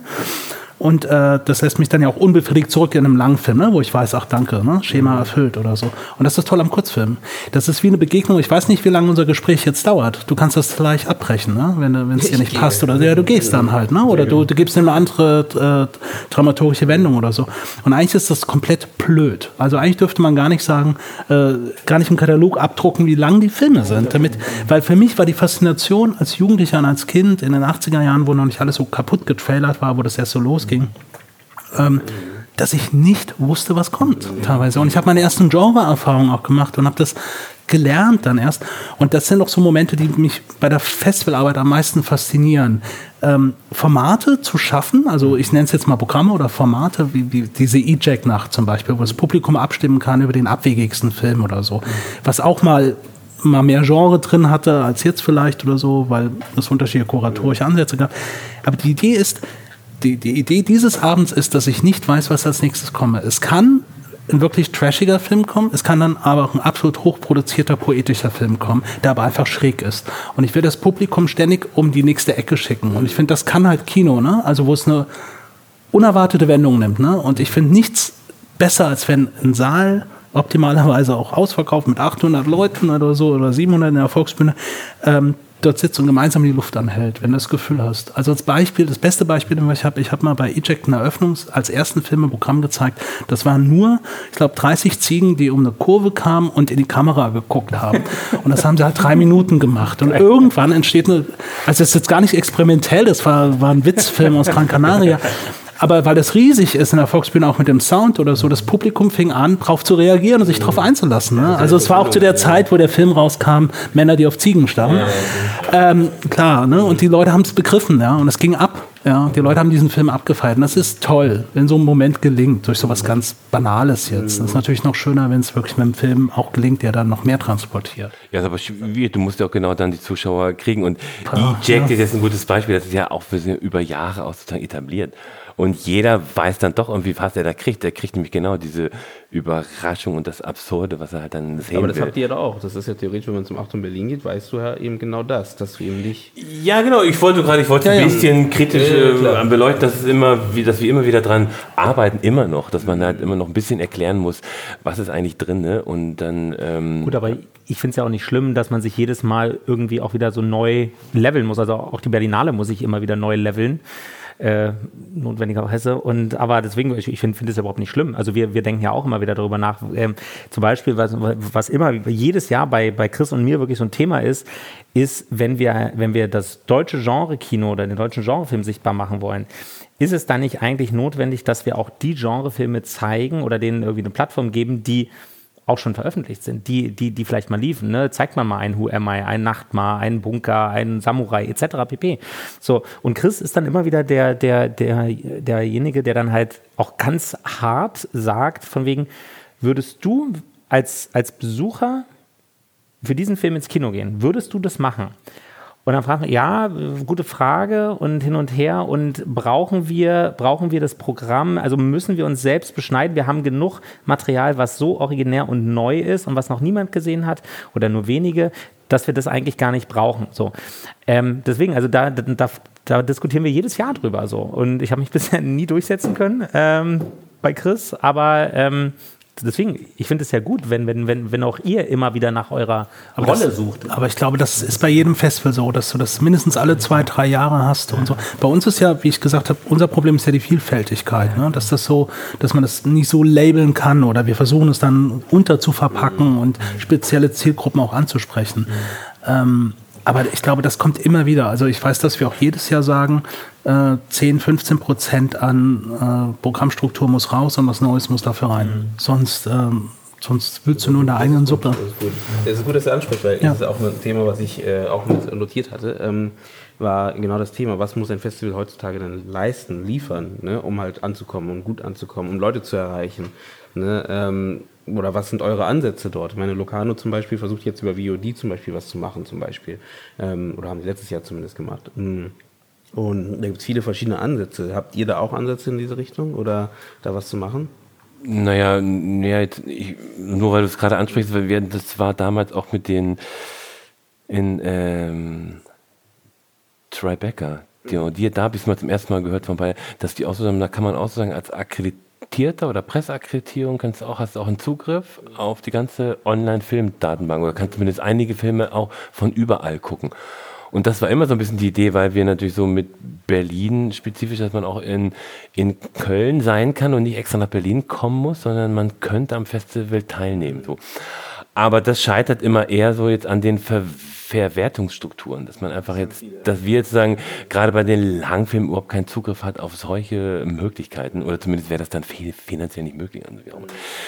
Aber das war, das war jetzt so eine Idee. Und was war noch für Ideen? Also Chris und ich haben auch schon häufig darüber gesprochen. Und ich bin ja jemand, der die Keule hält, dass wir den deutschen Genrefilm nur, nur so in Deutschland verankern können, wenn wir es übers Ausland machen. Also ich glaube so, dass in den meisten Fällen der deutsche Film eh immer nur so übers Ausland legitimiert wird. Also niemand hätte sich Toni Erdmann angeguckt, wenn er nicht in Cannes gelaufen wäre und dann nicht gewonnen hätte und dann Oscars und so weiter. Also ich, ich glaube immer wieder, ich glaube wirklich...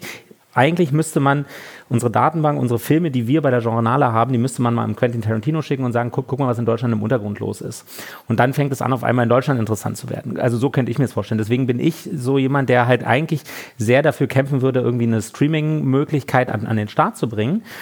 Bin dann aber ganz offen und ehrlich so ein bisschen hin und her gerissen, ähm, dass bei uns, bei der Genrenale halt das Besondere natürlich auch so dieses Miteinander ist. Oder das ist das Festival ja grundsätzlich so, dass man gemeinsam in ein Kino geht und sich halt auf großer Leinwand einen Film anguckt, weil man sich darauf einlässt und weil man den gemeinsam erlebt.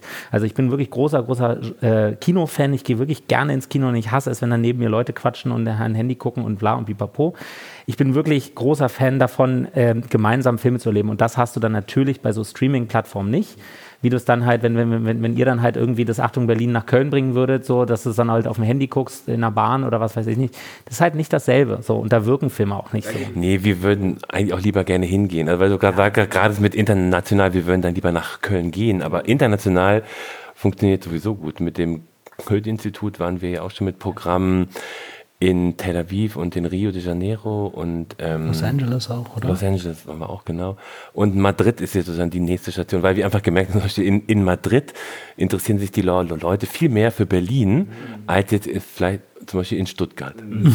Darum wäre sie eigentlich ein bisschen unsinnig, mit so einem Achtung Berlin Ableger nach Stuttgart äh, zu gehen, sondern muss ja. eher woanders hingehen. Aber das, ähm, wenn dann... Mhm. Ähm, Also ich würde nur jetzt gerade sagen, also ich würde nur eine Sache dazu ähm, was auf jeden Fall, wo ich da auch recht gebe, was Paul gerade gesagt hat, ist halt, ähm, ich meine, ich finde, Festivals sind ja das, wo jetzt noch immer noch das alte Nickelodeon hochgehalten wird, so ein bisschen, ne? Dieses, das ist ein Event, du gehst dorthin, du hast, äh, ne, es ist nicht nur, du gehst zum Kino, so, so ein Cineplex, gehst rein, äh, guckst den Film an, gehst wieder raus, sondern es ist immer noch so eine Art ähm, Event, wo man theoretisch hingeht, wenn es, wenn es jetzt die, die Eröffnung ist, wo sich vielleicht man sogar noch schick machen und hingehen und sich da hinsetzen und sich den Film anschauen, sich anstecken lassen, dann nach, dann noch draußen vielleicht nochmal ein bisschen diskutieren über den Film und dann erst nach Hause gehen, ähm, was du eben in dem Charakter Charakter V O D et cetera so ein bisschen verlierst. Und es wäre natürlich auch schade, wenn jetzt die Festivals das auch verlieren, so eine Art dadurch. Ne? Da gebe ich auf jeden Fall so ein...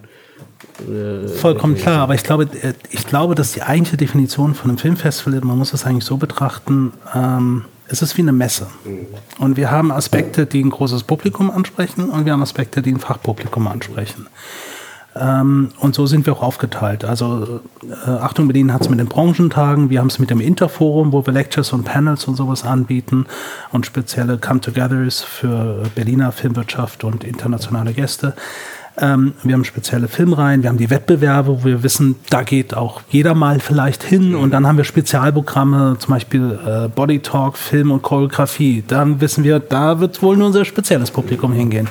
Freut uns aber auch. Äh, genauso wie der drei D-Film, den halten wir auch immer noch hoch, weil den gibt es halt eigentlich nur noch so im Moment im Kurzfilm. Mhm.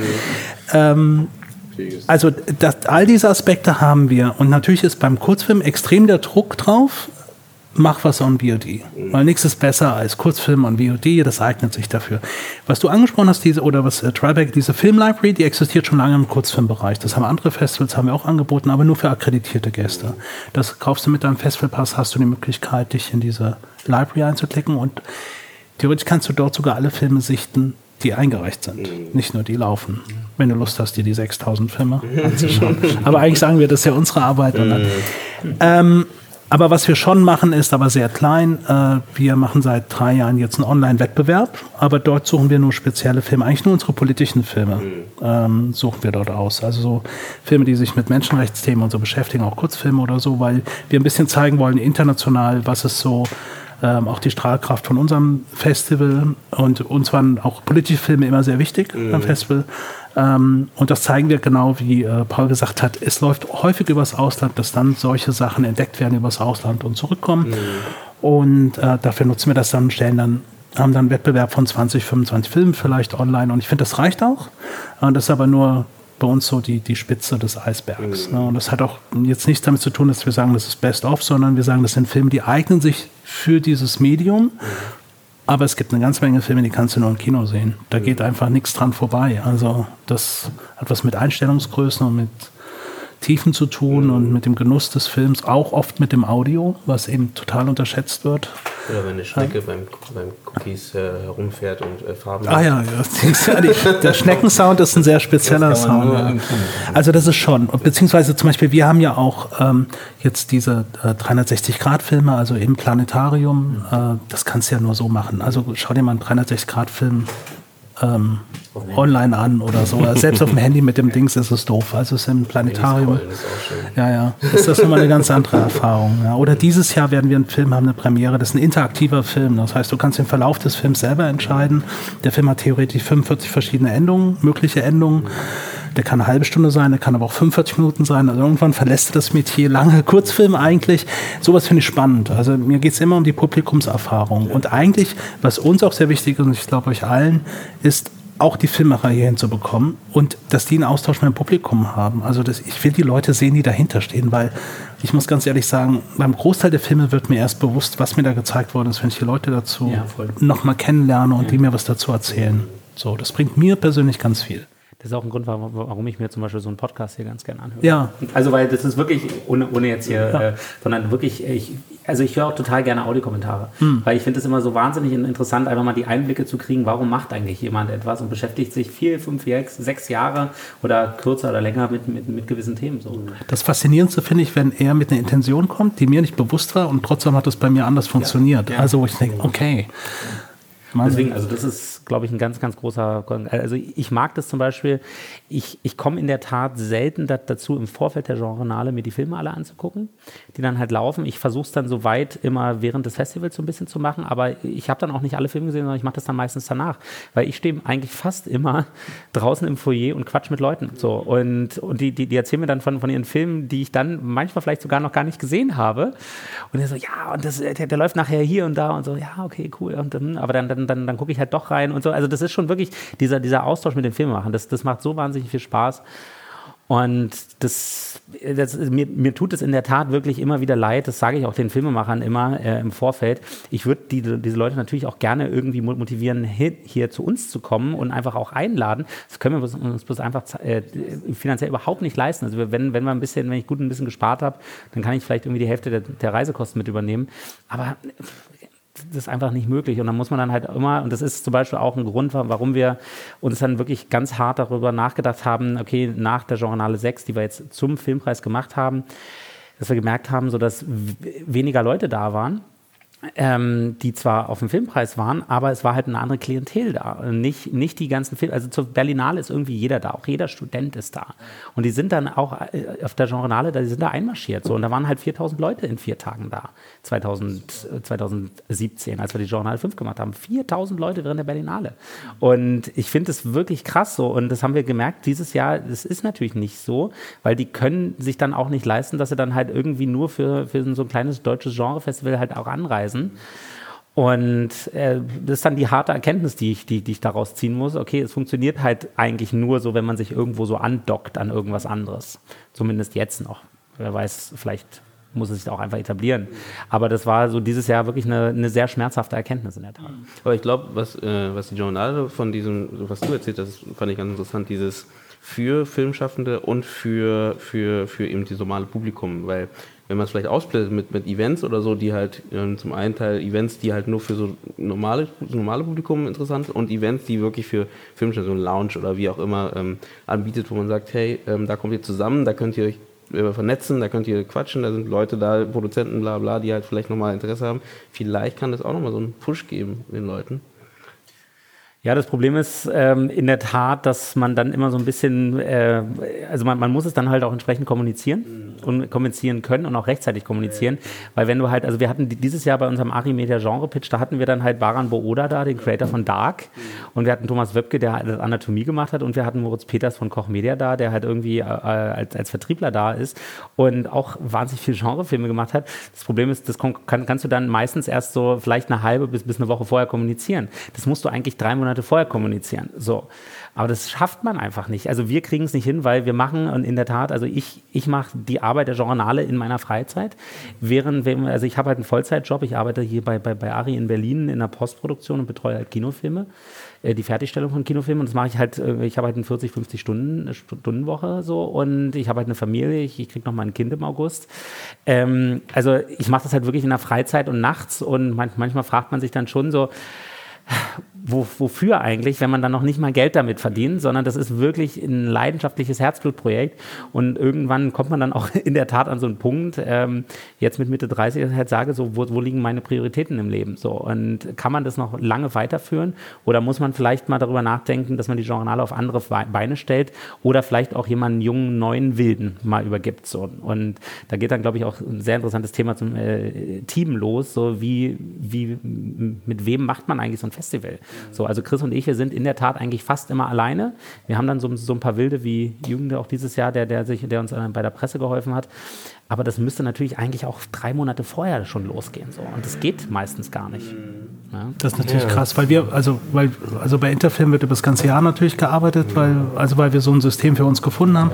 Aber wie gesagt, vor zwanzig Jahren, als es so einen Neuanfang gab, so ein bisschen, äh, da war das auch ein Kernteam von vier Leuten, die dann so drei, vier Monate vorher angefangen hat, das Festival wieder aus dem Boden zu stampfen. Ne? Bis wir genau in dem Punkt dann waren, wo wir gesagt haben, das kann doch nicht sein, dass wir jedes Jahr die Strukturen von neuem aufbauen, mhm. sondern wie können wir diese Strukturen übers Jahr binden oder finanzieren? Also Büroräume, Material und irgendwann auch Arbeitsplätze, ne? Also bezahlte Jobs zumindest.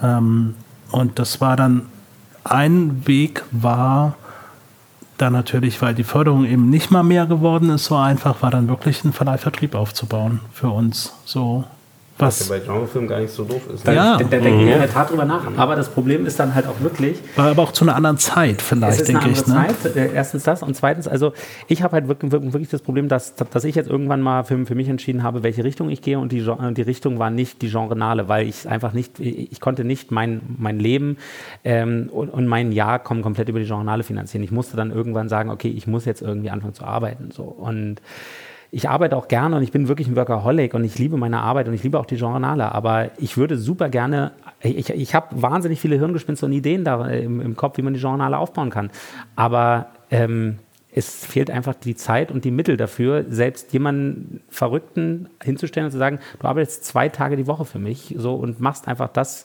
was, was ich so im Kopf habe, und denkst dich da ein bisschen mit rein und spielst dazu und so. Selbst das fehlt. So. Und wenn man dann leider zur Filmförderung oder wem auch immer hingeht, dann ist halt immer die, die Quintessenz, ja, nicht noch ein Festival in Berlin. So, deswegen, also ich weiß nicht in der Tat, wie ich das finanziell stemmen soll. So, und so schade es ist, weil, ähm, weil ich glaube wirklich immer, immer wieder daran, so dass ja, zumindest die Genrenale äh, ein wahnsinniges Potenzial hat, so, weil sie, weil sie irgendwie so genau zur richtigen Zeit irgendwie da war und aus so einem, und aus so einem Drall entstanden ist, so, so von dieser, verzeiht mir, diese, diese Fuck-You-Haltung, wegen wir machen jetzt mal was anderes, wir haben keinen Bock mehr auf dieses ewig Gestrige und ewig Gleiche in Deutschland, wir machen jetzt mal, und wenn, wenn uns keiner helfen will, dann machen wir es selber, so. Aber ja, ich, ja, das kommt mir bekannt vor. Ich gehe auch auf die vierzig zu. Ich bin sicher, das wird, das wird.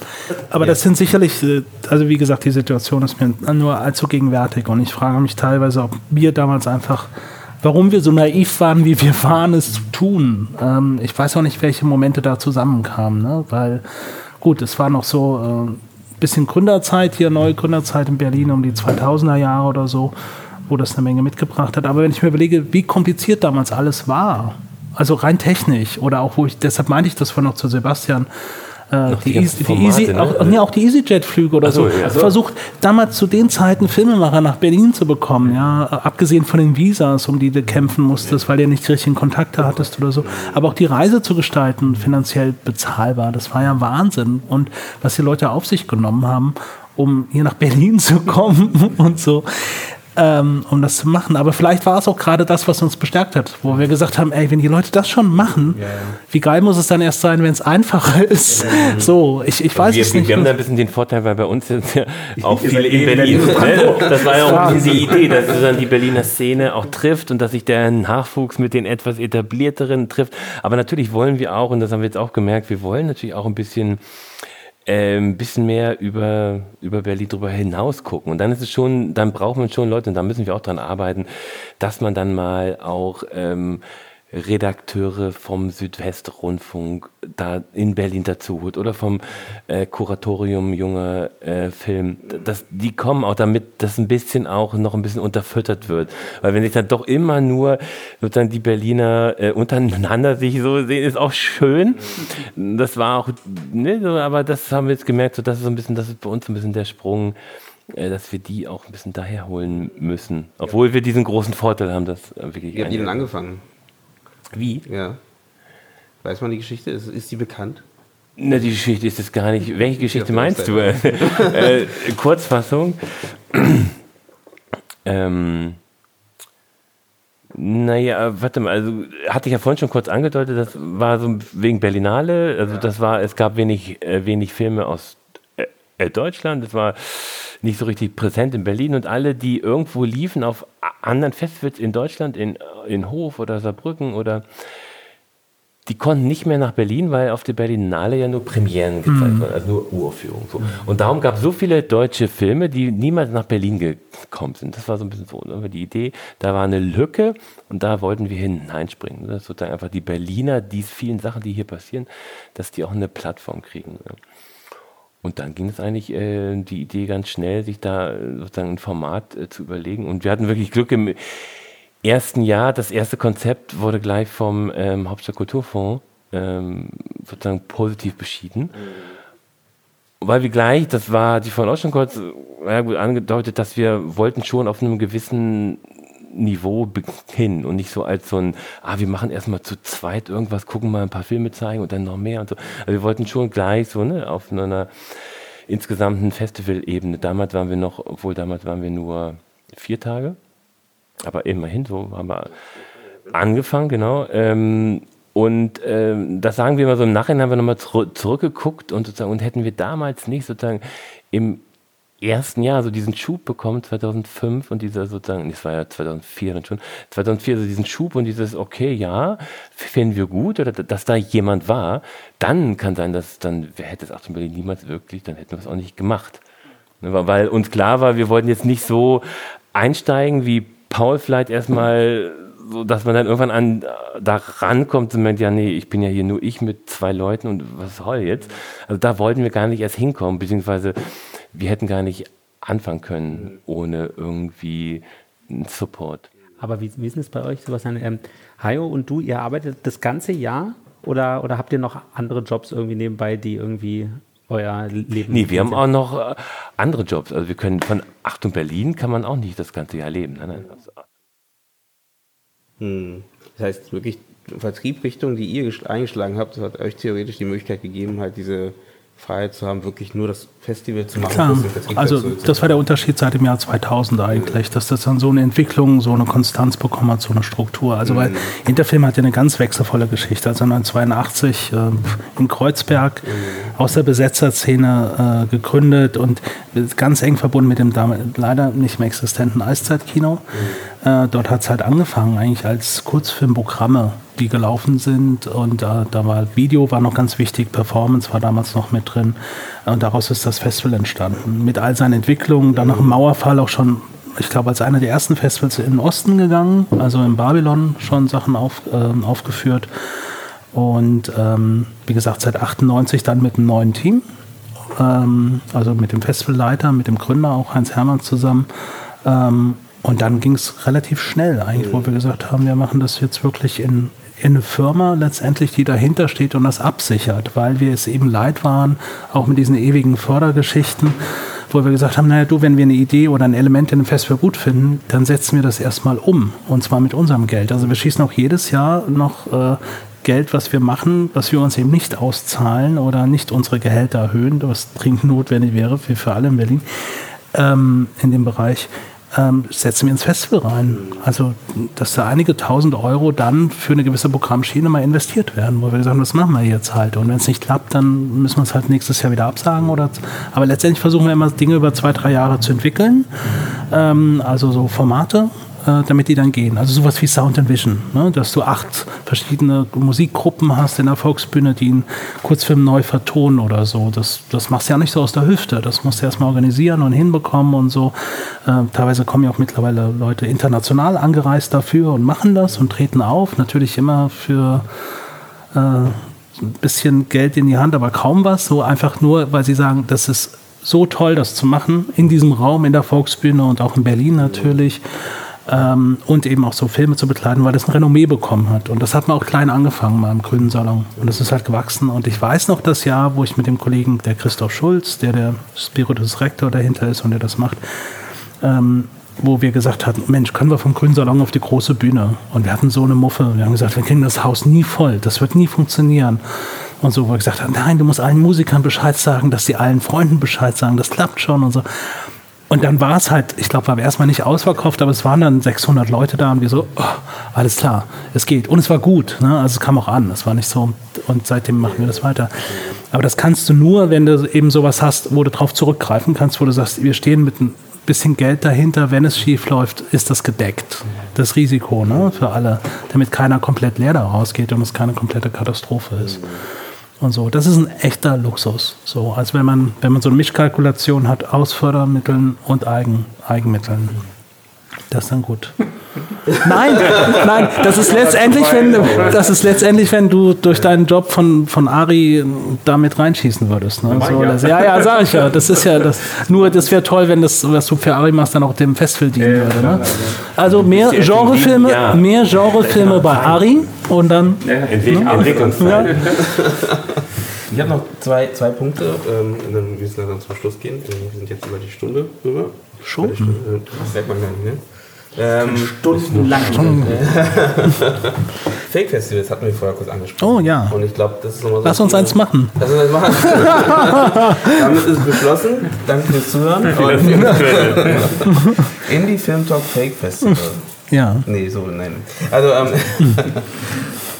Ja, ähm, es ist ja immer mehr am Kommen. Ja. Es ist immer wieder da und immer mal mehr, immer mal weniger. Ähm, und ich glaube, das ist für Filmschaffende immer so eine Sache, wo man halt schnell reintappt, weil man halt irgendwie einfach...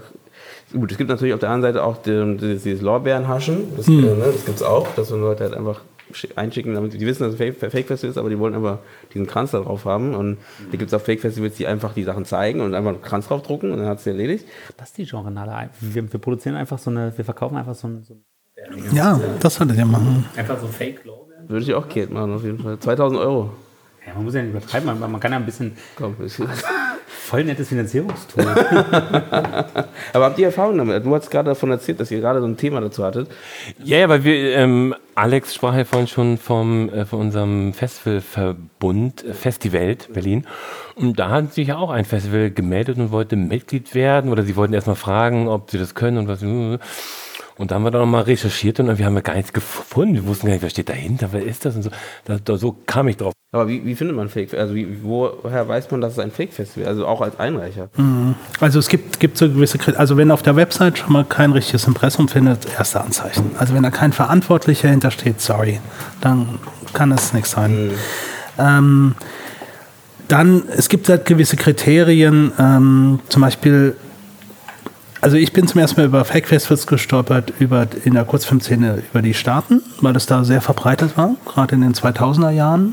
In Europa kommt das erst die letzten Jahre so an. Das hat aber oft damit zu tun, ohne jetzt so ein Bashing zu machen, dass viele dieser Kollegen von da nach Europa gekommen sind und das Geschäftsprinzip hier mit europäischen Kollegen dann durchziehen, die sich dann vor Ort ein bisschen auskennen. Ähm, aber woran man es erkennt, ist natürlich, ähm, also erstmal das mit diesem... Ähm, auch mal schauen, ob es andere Berichte online gibt von anderen Filmemachern darüber. Zum Beispiel, es gibt in Deutschland gibt's die A G Kurzfilm. Das ist der Verband der deutschen Kurzfilmfestivals, Hochschulen und Verleiher. Die hat auf ihrer Website Festivalberichte stehen. Jeder Filmemacher, der mit der A G Kurzfilm zu tun hat und über ein Stipendium zu Festivals geht, schreibt Festivalberichte. Das ist auch eine Evaluierung der Festivals untereinander, dass man mal so sieht, machst du die Sachen gut oder so. Und das hat nicht immer was mit dem Budget der Festivals zu tun, sondern wie ernst nehmen die es. Ne? Also gebe ich dem Filmemacher Zeit, ein Q und A zu machen zu seinem Film. Ähm, versuche ich zumindest, ihm eine Unterkunft zu organisieren oder einen Reisekostenzuschuss irgendeiner Art oder ihn mit anderen Festivalgästen, anderen Filmemachern oder dem Publikum in Kontakt zu bringen. Das, finde ich, ist eigentlich mal die Hauptaufgabe eines Festivals, ähm, dass dort ein Austausch passiert.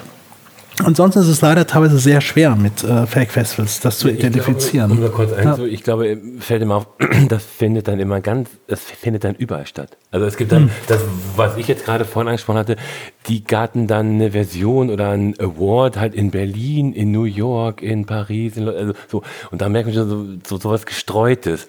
Also viel, aber wo nichts dahinter ist. Muss man auch vorsichtig sein, da gibt es achtundvierzig-Stunden-Festival. Ja, ja Kinokabarett ja. auch, genau. Kinokabarett gibt es auch und die machen das ja auch so. Richtig, genau. Das, damit ist es aber nicht zu verwechseln, mhm. das ist nochmal ein ganz anderer Aufwand. Mhm. Ähm, und sicherlich auch immer darauf achten, ist das überhaupt ein Wettbewerb? Also ist da erstens ist da ausgelobt, dass es einen Preis gibt, ein Preisgeld oder irgendeine äh, Pro Postproduktionsleistung, gibt es eine Jury? Mhm. Ähm, ist das überhaupt erkennbar?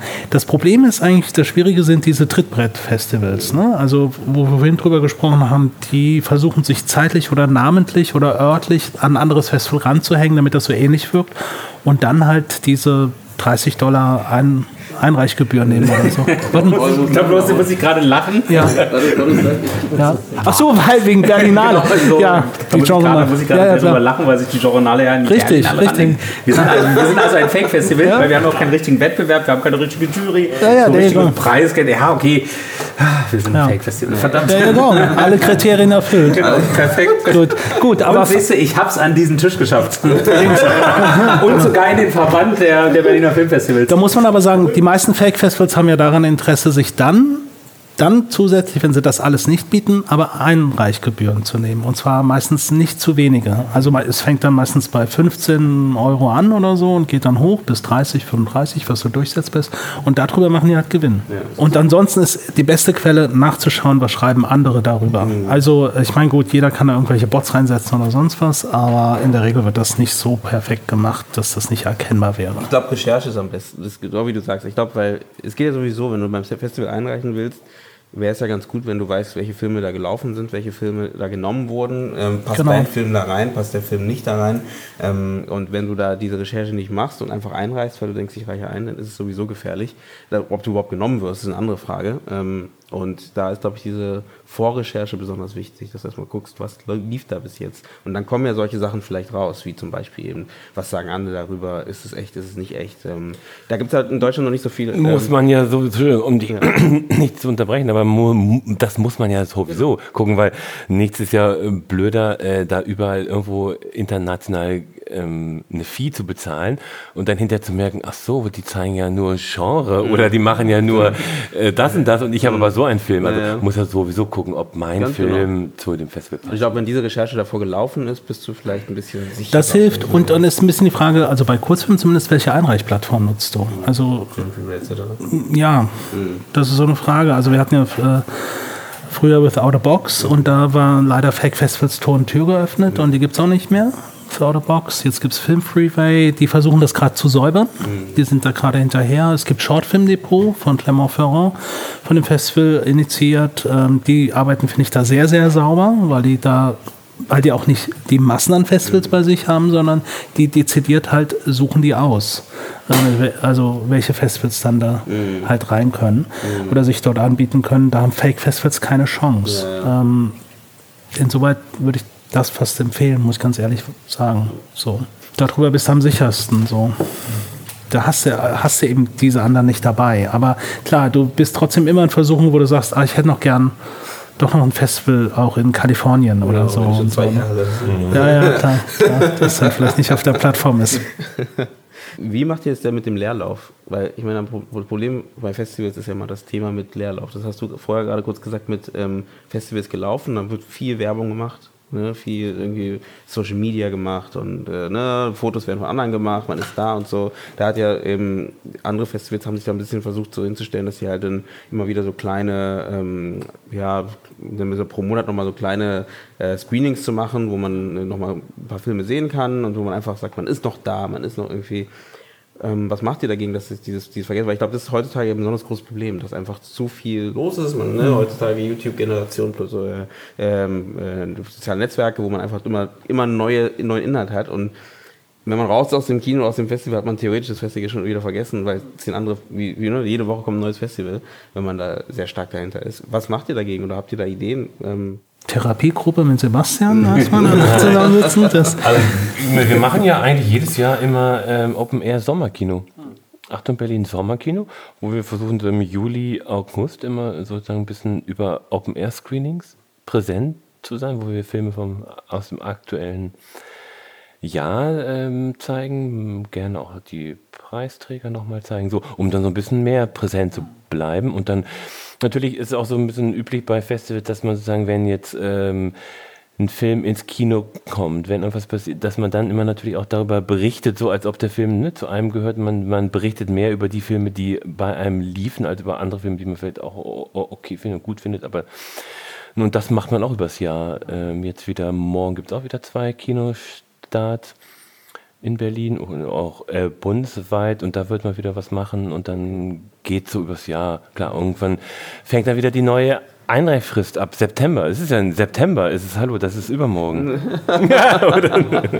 Ja, und bei Kurzfilm hast du eben nicht den klassischen Kinostart. Ne? Also was wir halt machen, also ähm, wir haben eine monatliche Kurzfilmreihe, jetzt seit vierzehn Jahren. Jeden Monat ein Kurzfilmprogramm, immer thematisch. Da sollten wir mal über Genre reden, Paul. Ähm, immer thematisch. Ähm, daran arbeiten wir und das hat ähm, bundesweit dreißig Städte, die das buchen, also dreißig verschiedene Kinos in dreißig Städten. Ähm, damit haben wir stetig zu tun.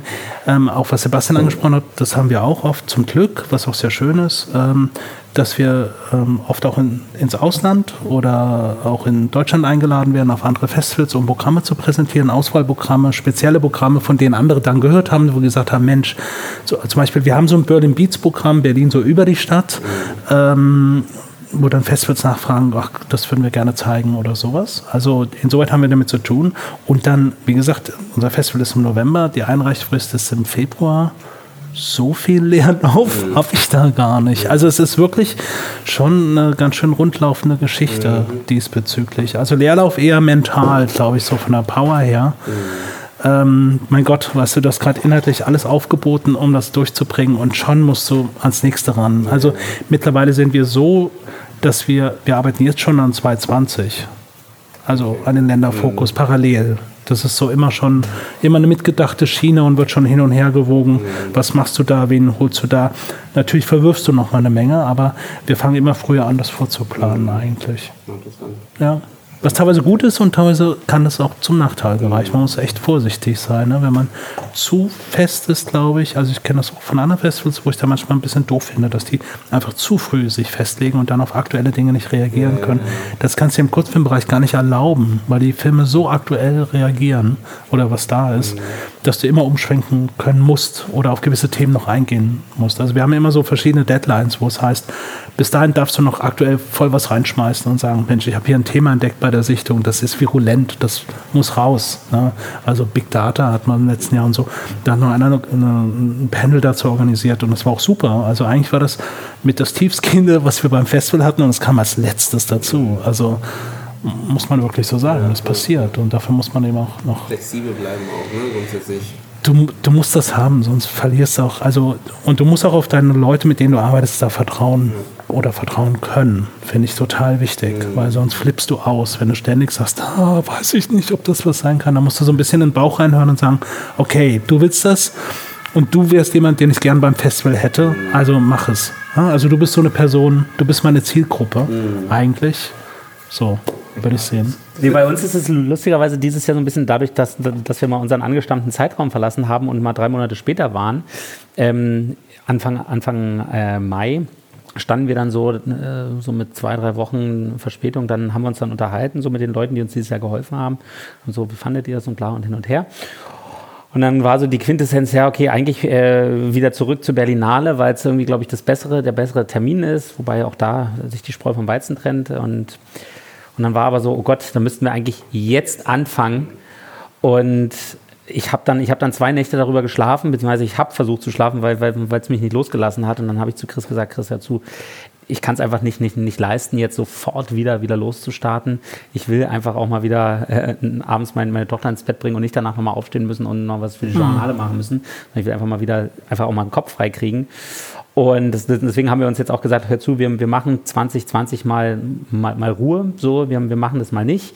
Äh, wir kommunizieren auch, dass wir sozusagen auch nach neuen wilden Menschen suchen, die vielleicht auch langfristig so meine Position einnehmen, dass ich mich da so ein bisschen rausziehen kann und ich mich mehr so ein bisschen aufs Strategische fokussieren kann, dass ich nicht mehr so dieses, dieses, ähm, Festivalmanagement, dieses Operative machen muss, so dass, sondern dass ich mich eher strategisch ein bisschen ausrichten kann. Und ähm, aber worüber wir jetzt gerade oder woran wir jetzt gerade arbeiten, also jetzt, jetzt nächste Woche oder jetzt Anfang, Anfang Juli ist ja das Filmfest München. Wir haben dieses Jahr, wir haben jetzt über die letzten Jahre schon mit dem Filmfest München immer eine ganz gute Kooperation mit Christoph Gröner aufgebaut und wir haben den Mittwoch der zweiten Woche so als den deutschen Genrefilmtag aufgebaut. Da haben wir dieses Jahr auch wieder ein Panel, wo wir, wo wir über, über deutsches Genrekino reden. Ähm, wir haben, wir haben ein kleines Get-Together. Und dieses Jahr präsentieren wir zum ersten Mal auch im, Offiz- im, im, im Programm wirklich einen offiziellen Film, den Film Limbo am, am Mittwochabend.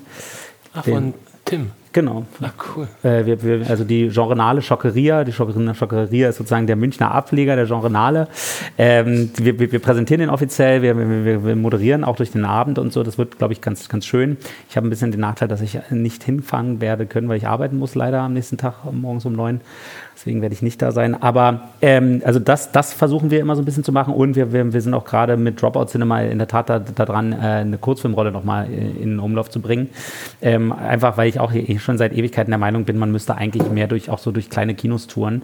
So einfach auch durch die kleinen, also ich, ich, ich muss nicht nach, nach, nach Stuttgart oder nach Braunschweig ins C eins, sondern es geht darum, dann eher so in die kleinen Dörfer mal zu gehen und da so ein bisschen auch diese ganzen kleinen, kleinen Kinos mal abzuholen, so, und da ein bisschen was zu machen. Und da, da sitzt ich, das Genre-Publikum. Ja, da sitzen genau ja. die, die Wilden. Nee, und das, das, das haben wir in der Tat jetzt im Herbst vor, dann die, die Rolle auch loszustarten. Ähm, das ist dann einfach eine, eine Zwei-Stunden-Rolle mit fünf Kurzfilmen drauf, sechs Kurzfilmen drauf. Aber das, das, das geht dann schon eher auch so ein bisschen in die Richtung, was, was du gesagt hast, ne, Alex, mit den, mit den ähm, so einfach halt mit einer Vertriebsstruktur so ein bisschen aufzubauen, dass man. Weil ich glaube, also ich sage auch zu Chris jedes Mal, so wichtig die Genrenale als Festival ist, ähm, unser Publikum generieren wir uns natürlich unter, äh, zwischen den Jahren, zwischen den Festivals. Und wir müssen zwischen den Jahren aktiver, aktiver werden, wir müssen präsenter werden. Und ähm, wie gesagt, ich bin dieses Jahr wirklich äh, so, so ein bisschen ähm, körperlich auch und psychisch einfach auch so ein bisschen in so ein Loch gefallen und wollte erstmal so ein bisschen Kopf wieder freikriegen. Deswegen ist es auch bei uns im, ähm, auf Instagram ein bisschen ruhig geworden diesmal. Aber ähm, das soll nicht heißen, so, dass die Genrenale tot ist, ganz und gar nicht, sondern wir uns einfach mal kurz ein bisschen Ruhe gönnen. Mal den Sommer genießen. So. Dann kommen wir doch mit dem äh, Satz ähm, zum Schluss. Ich glaube, ich habe noch ganz viele Sachen, die ich gerne noch äh, ansprechen würde, aber... Soll es einen Teil zwei geben? Es soll. Oder das ist Bonusmaterial produzieren. Ja. Sehr gut. Out- Outtakes. Outtakes, ja. Genau. Ähm, die Outtakes sind immer die vorbeifahrenden. Die, die Krankenwagen, die vorbeifahren, ja. Genau, ich entschuldige mich schon mal für die Krankenwagen, die vorbeifahren, weil ich glaube, ich kriege sie diesmal nicht raus. Äh, Ähm, und ich bedanke mich auf jeden Fall für eure Zeit. Ähm, Sehr viel Spaß gemacht, danke. Ja, danke. Und ich glaube, da könnte man wirklich noch eine Folge zwei machen. Die Susanne äh, freut sich auch. Sie hat auch schon gefragt, hey, wie, wie äh, kann ich dabei sein? Ähm, und das werden wir auf jeden Fall sehr gerne machen. Könnt auch auf jeden Fall immer gerne kommentieren und sagen, was ihr gut findet, was ihr gerne vielleicht beim nächsten Mal hören möchtet. Ob ihr da vielleicht in eine Richtung vielleicht noch mehr äh, vertieft reingehen wollt. Da bin ich theoretisch offen. Ich meine, wir hatten letztes Mal einmal schon mal einen Talk mit äh, dem... Ja, den Filmfesttagen in Oberhausen, mhm. ne, mit dem Oliver, Oliver Langewitz. Und äh, er hat auch da so ein bisschen erzählt, wie sie sichten, wie sie da, wie sie arbeiten et cetera. Das heißt, da kann man ja auch mal vielleicht ein bisschen reingehen. Ich fand es jetzt gerade ganz interessant, erstmal so einen Überblick zu schaffen und allgemein und was so eure Sorgen vielleicht auch so ein bisschen sind oder was auch bei euch gerade so gut läuft. Und ähm, das vielleicht ist auch ganz gut als Filmschaffender einfach auch mal diese Seite zu kennen und zu wissen, okay, was da passiert im Hintergrund, um ne, die Leute, die am Ende auch die Filme dann danach zeigen und ähm, warum die danach zeigen und woher sie kommen und warum auch et cetera pp. Und deswegen, genau, ich bedanke mich nochmal und genau, ihr könnt gerne beim Podcast bei Spotify, iTunes, Deezer, überall, wo es, äh, wo es Sound gibt, ähm, abonnieren und gerne auf Facebook folgen. Und ich bedanke mich auch an die Zuhörer fürs Zuhören und sage erstmal ciao. Auf Wiedersehen. Ciao. ciao.